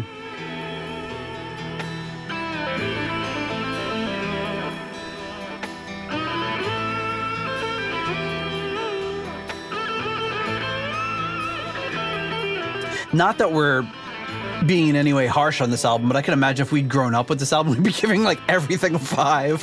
if we had that nostalgia yeah. factor on top of this. Oh yeah, if this was like Blizzard of Ozz or Diary of a Madman, it would probably catapult like right up next to them. Yeah, it'd be like, it's over for you, hoes. This is getting a five on everything. This is good because it's it's not it's not really a ballad. No, it's just like a really great. It's a, your Blind Man cons- comparison is really a good one. It's a lot shorter than Blind Man, but it's got the same. Hmm. It's got that kind of feel to it. Also produced by Glover. Yes. Could I still have this broken heart? It's just kind of like this early 80s minor key sounding song of longing. Yeah, I got a soft spot for a song like that. Not like a like ballads like this in the early 80s were or were like um they they I would say maybe 5 6 years later, maybe even sooner, they turned really sappy. Yes. because ones like this were like like I could picture like Iron Maiden doing this or like you know any of the new wave of British heavy metal bands or um you know the harder edge band like Motley Crue doing it when they were in their Road Warrior phase like really harder edge bands. But then when you know it started to get glam and softer then songs like this turned like just kind of sappy and sappy love songs dime a dozen Yep. type of things. And um, where this is like a lot more it, it still maintains that kind of dark feel to it. Hmm so that's that's why i like this something like this It's funny. I kind of offhanded made that comment, but I, it reminds me a bit of more than words. i mean it's not a terrible that's not a terrible song It's actually a really good song. It's it's hard to separate it from how overplayed it was when we were that age. But when you if you Mm. listen to it recently, it's it's like there's some really great harmonies and really great chord progressions in that, and it's like it's actually a really good song. If you Hmm. if you told me it when I was 13 that I'd ever say that, I probably would have laughed at you. But um, it's quite good. So, all right, what do you rate Tales of Mystery? I'll, I'll give it a 3.5 i thought it was pretty good um not not four level but um i think it was definitely like a good like i was just saying a really good kind of dark ballad type of thing like a song of uh of longing you know not not not sap as they would say on 70s weekly Um, whew, this is a tough one for me. I think I'm going to give it a 4.5. I really like it. It's one of those songs too that could easily have been twice as long, and maybe they would have lost the plot in it. But it's a great length, a little over three minutes, and they don't over. Nothing in this album has been the only part of this album so far. I felt like what was song was it? Um, into the arena after the first like 90 seconds i'm like okay they're gonna lose me this is gonna be too repetitive and they didn't go that they just branched off and they did all these things and i was like they completely saved it for me and this is another one where it's like man they could have made so many choices that would have made this tedious or boring or whatever and they just didn't do it. They just they they made it the exact right length and it's just a really really strong track. Which brings us to the final track on the album and that is of course the closing song lost horizon. Now this is the the epic for the album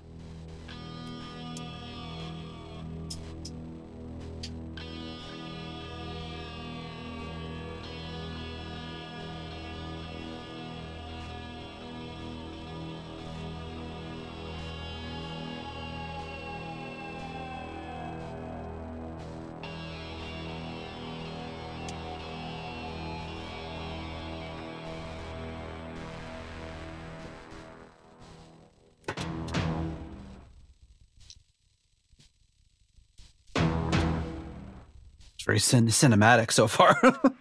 Yeah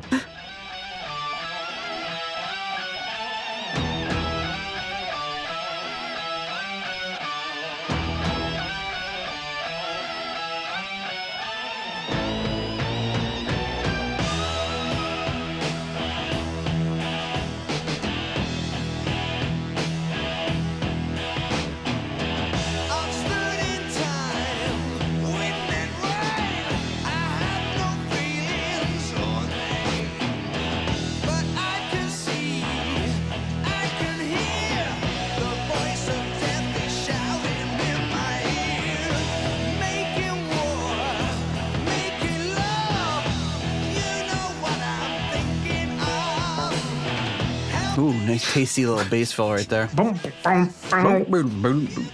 love it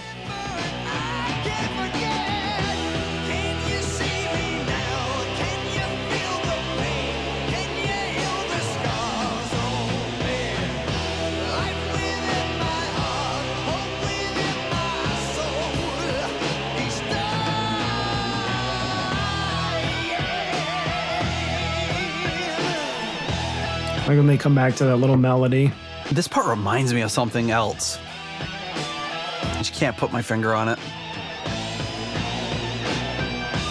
You'll get one of those 2 a.m. texts from me. have you ever texted me at 2 a.m Nah, probably not. I don't think I've been awake at 2 a.m. since texting existed.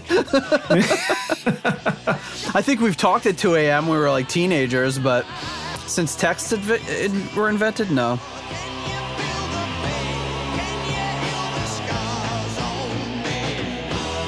This has a very epic quality to it. Yeah. Like you can tell this is the concluding track to the album. You know, they're trying to make it very grandiose.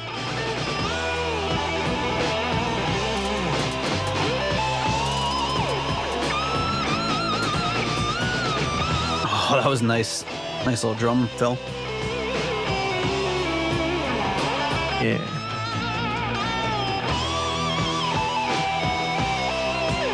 Yeah, Simon Phillips is just an absolute beast. Uh oh, what's gonna happen now?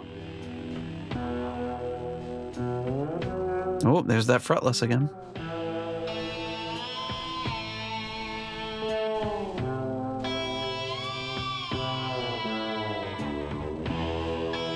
It's like the guitar and the bass are talking.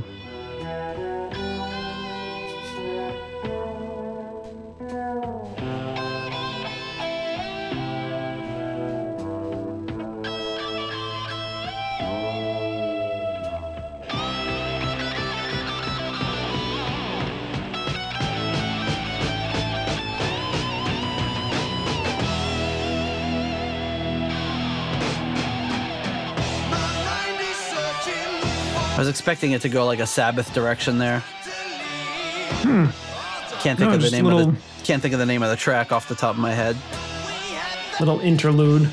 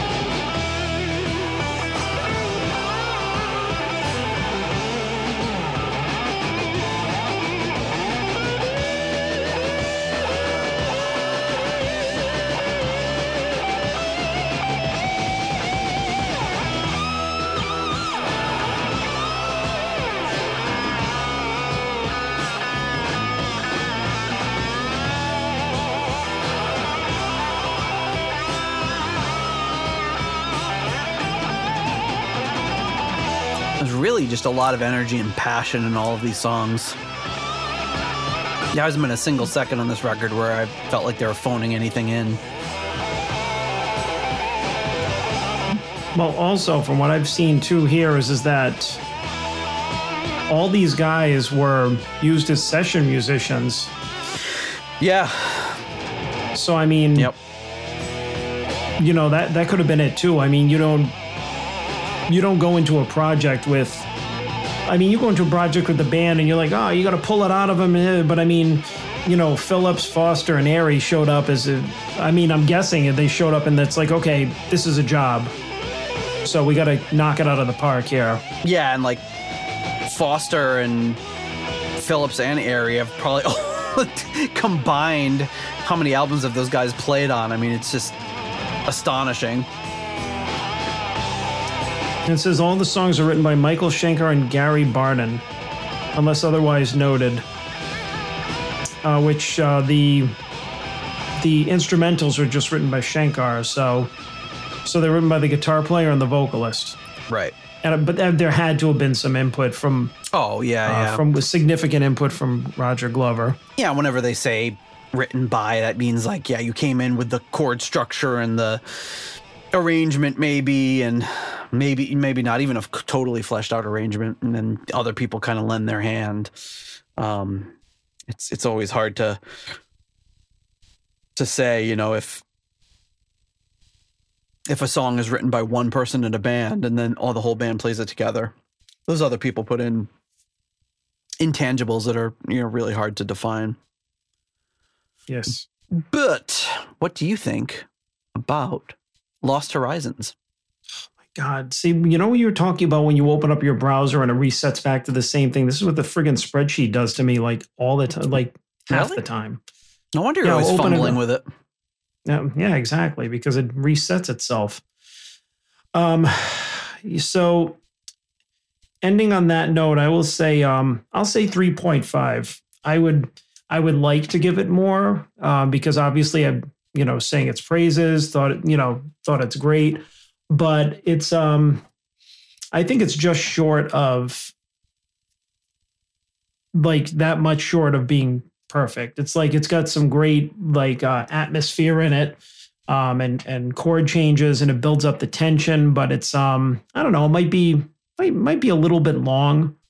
Um, you know, maybe the the performance could have been a little bit more dramatic on this one, uh, just for the type of song that it was. Um, not taking away from how great this or the rest of the album sounds, but it's um, it just it fell a, a, a little a little bit short of being like a, a higher or perfect score for that. But I still think it was a great way to go out on for the album.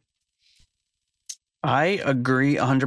3.5. Um, thought it was, you know, it, it didn't drag like a song of that length can. It wasn't like, you know, it was, it was still very enjoyable to listen to. But yeah, I, I feel like for how long it was, there could have been other stuff going on or it could have been shortened or something. But the playing on it was incredible from everybody. And it was just really like the energy and everything behind it was awesome. So 3.5 from this guy.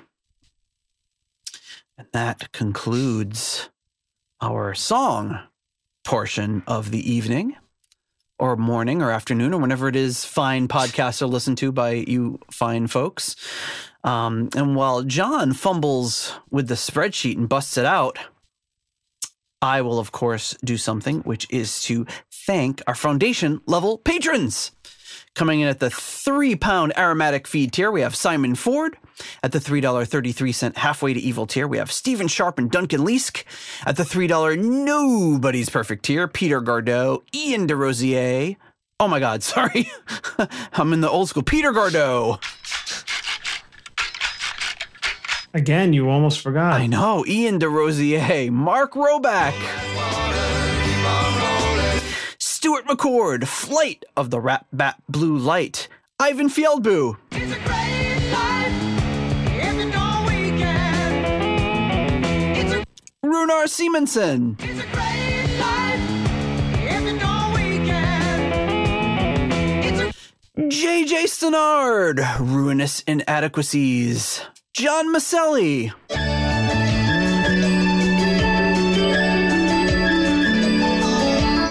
Baby, this is love. Michael Boyette, and Corey Morissette. Coming in at the $1.71 I want my own tier tier. Rich, Yangui, Shaylor, at the 10 kroner tier, Karsten Lau at the one pound tier, Lord Longford. And at the $1 made up name tier, we have the. Oh, Jesus. we have what the is victim- happening? the, we have the victim of illusions, a leaky mausoleum, Stephen Somerville, the Concerto 1999 Frenetic, Hank the Tank, Private Eyes, Ashen Lionel, and Blackmore tights. Thank you so much to all of you for your generous support of the Deep Purple podcast. All right, you know what time it is.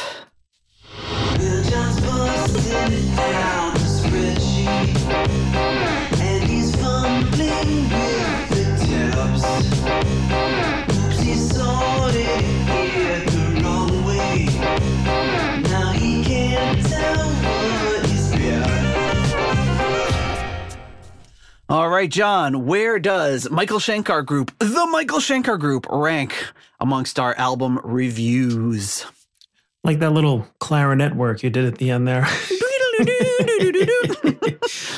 have to isolate Oh. just that. Um, so this uh, this looks like it ranked. Uh, it's uh, seven point nine four. Mm. Uh, so ranked in the looks like the upper third of our rankings here. Um, just a, a little bit of a variance here. You you liked it a little bit better than I did. You gave a couple of higher ratings.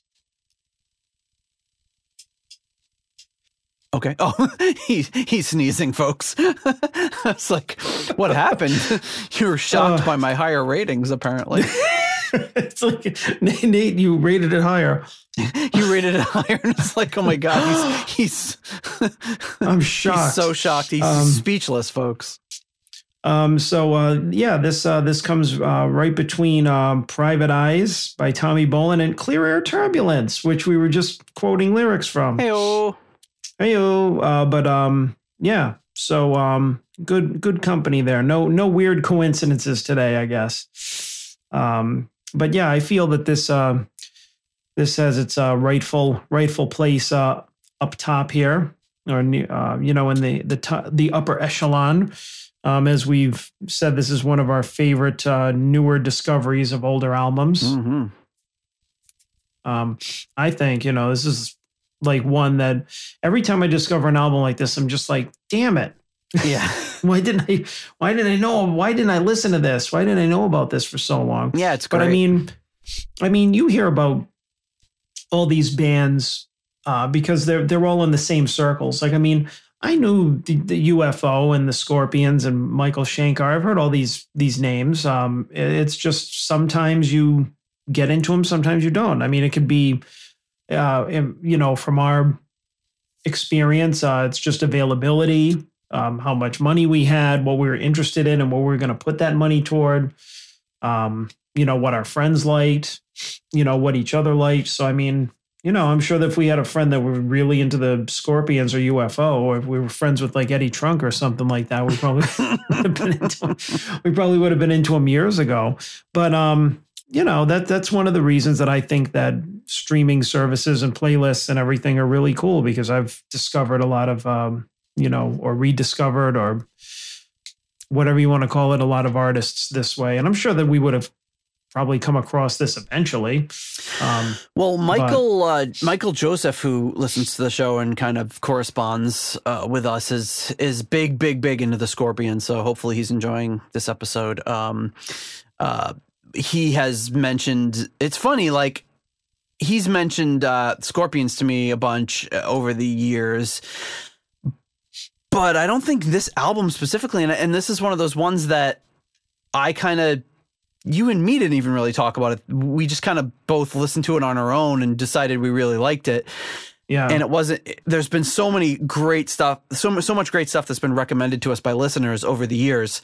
And this one was one of those ones that was just something we just stumbled upon because it was, you know, in my spreadsheet of all albums that featured Deep Purple members or producers or whatever it is. It was just always floating around in there, and then we we actually finally ended up listening to it and getting really into it. So it's cool that Mhm. um, you know it's it was kind of semi independently discovered by us, yes. but it's a it's a really really good one. And um, you know what? Uh, if if you asked your father about uh, Michael Schenker, you know what he'd say. What would he say, Nate? Who the hell is that? I found it. oh, perfect. Beautiful. I was looking for it when you sneezed, and then when you sneezed, I was like, "Oh, what? What did he do? Did he stop talking?" Um, So that couldn't that could that couldn't have been better. yeah. Uh, Um, but uh, but yeah, I always I always love a good uh, guitar heavy album, a really good riff oriented guitar players album. Um, don't have a, mu- a heck of a lot else on this one. Um, it it in the Japanese album charts, it reached 59. In the UK album charts, number eight as a peak position, which is pretty good, and the US Billboard charts, number 100. So, um, you know, for the US for an album like this, that's actually pretty decent. Um, and the next album that he released is is called MSG, just MSG, and it features, uh, you know, it's again, and we'll be able to kind of ride into that album with some uh, some crossover stuff as well. Uh, so it's kind of interesting um, that he Yeah, but I think that one is just the uh, the the vocalist was with them, but all the musicians were different, right?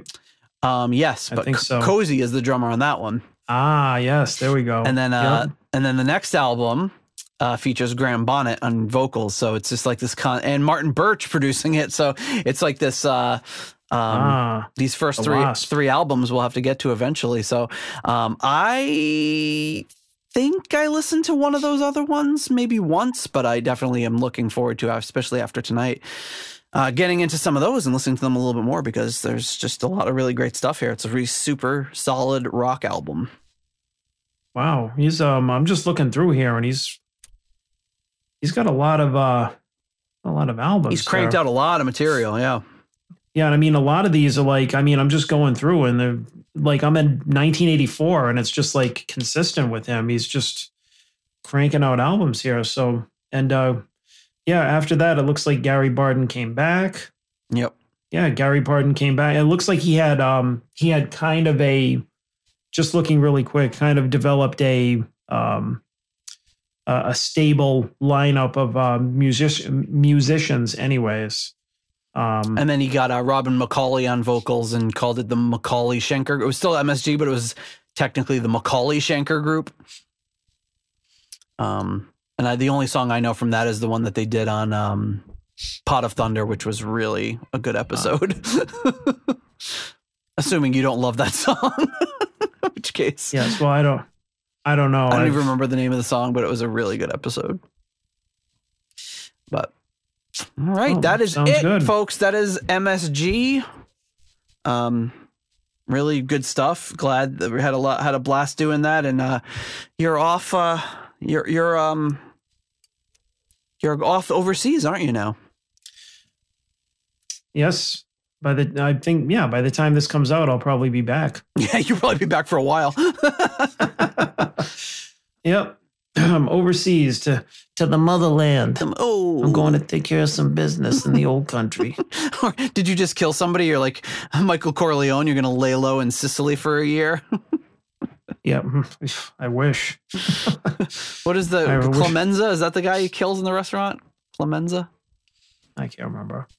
I just remember I, I worked for this Italian guy and uh, I had my wisdom teeth out and I came back and I had this big like thing on my. Remember he gets like punched. I think he gets punched Yeah. or something, and he's like, and my, my boss was like, "Hey, you you look like you just took a right hook from Clemenza or something." I don't know. I might be getting that wrong, but That sounds like something Pops would say. it does. Oh, ah. Nate Bodine! It looks like you took.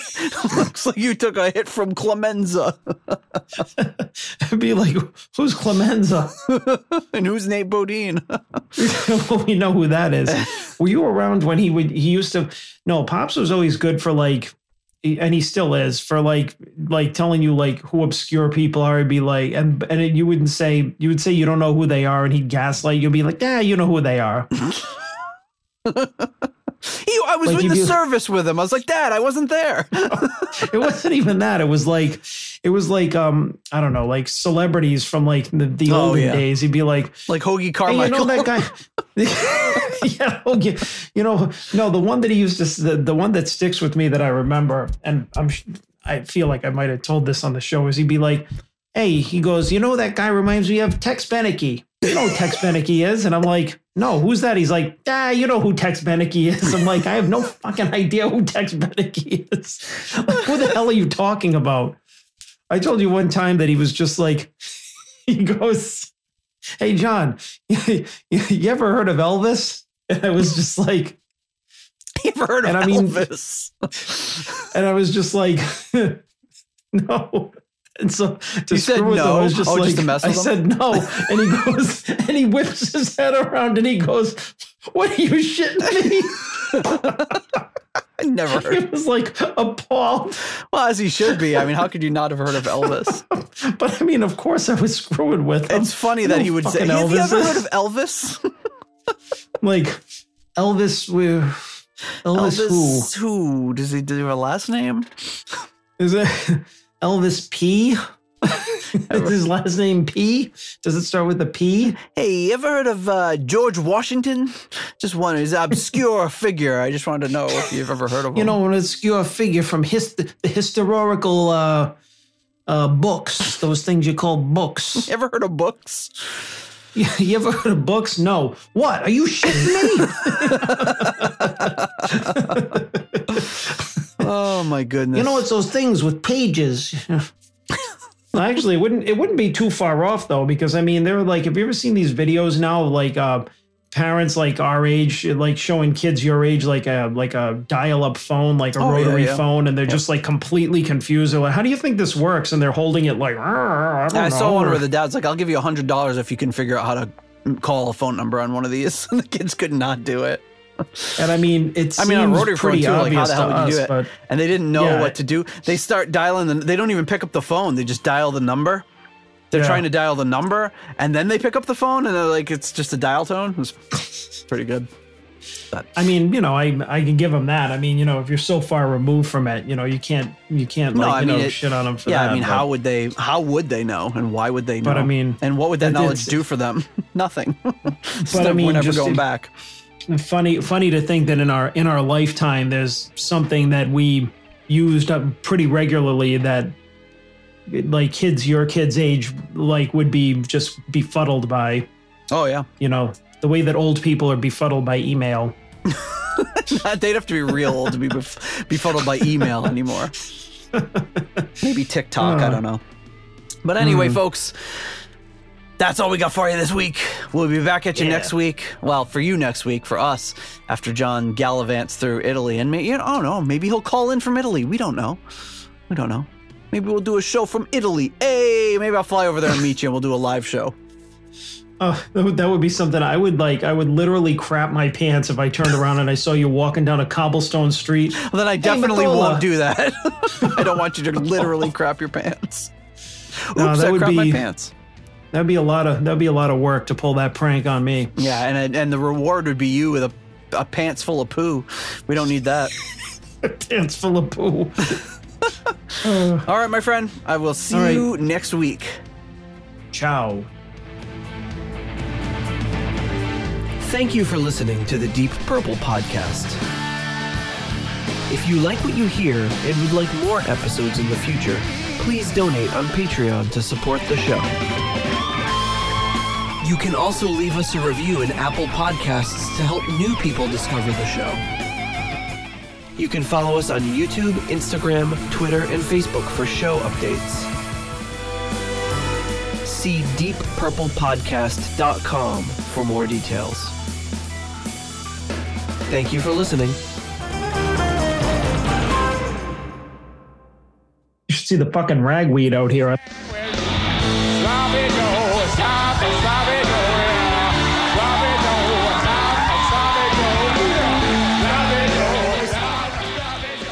here. I like got out of my car and I had to like take it away like it was fucking snow drifts or something. And there's more. Because you are going to see it as well. Yes, it. Yes, it. Yes, namely, the Max Headroom Dream story. And Afterwards, that is directly following, I want to talk to you about something even bigger, namely, Ma- Ma- Max Headroom. So, sit back. relax and enjoy my film. It's friggin' terrible. I went to my parents today. I pulled into their garage just so I could like vacuum out the inside of my car because doing it outside right now is like pointless. Why don't you just tell me the name of the movie you selected? Channel? To find the theater nearest you, please enter your five digit zip code now. Why don't you just tell me where you want to see the movie? So because I mean, you know, it was, uh, just open the windows and just all this fucking ragweed just gets in. Listen, if there's anything I can do, anything at all, please don't hesitate to ask. You know what you tell a guy like that who wants to help? Oh, fine. Why don't you come over this weekend? You can paint the garage. Bring your plunger. The upstairs toilet overflowed and there's shit all over the floor up there. and then it just sticks all over everything. So I'm not opening any windows in my house. Somebody loves me. I wonder who. I wonder who she can be. Somebody loves me. I wish I knew who she can be. Worries me. With every girl that passes by. I shout, hey, maybe you were meant to be my loving baby. Somebody loves me. I wonder who.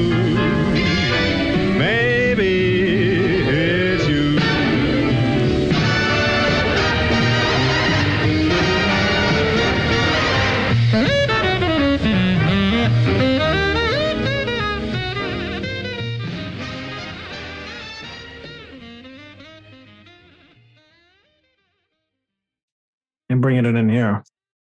All right, my headphones are making some weird glitchy noises here.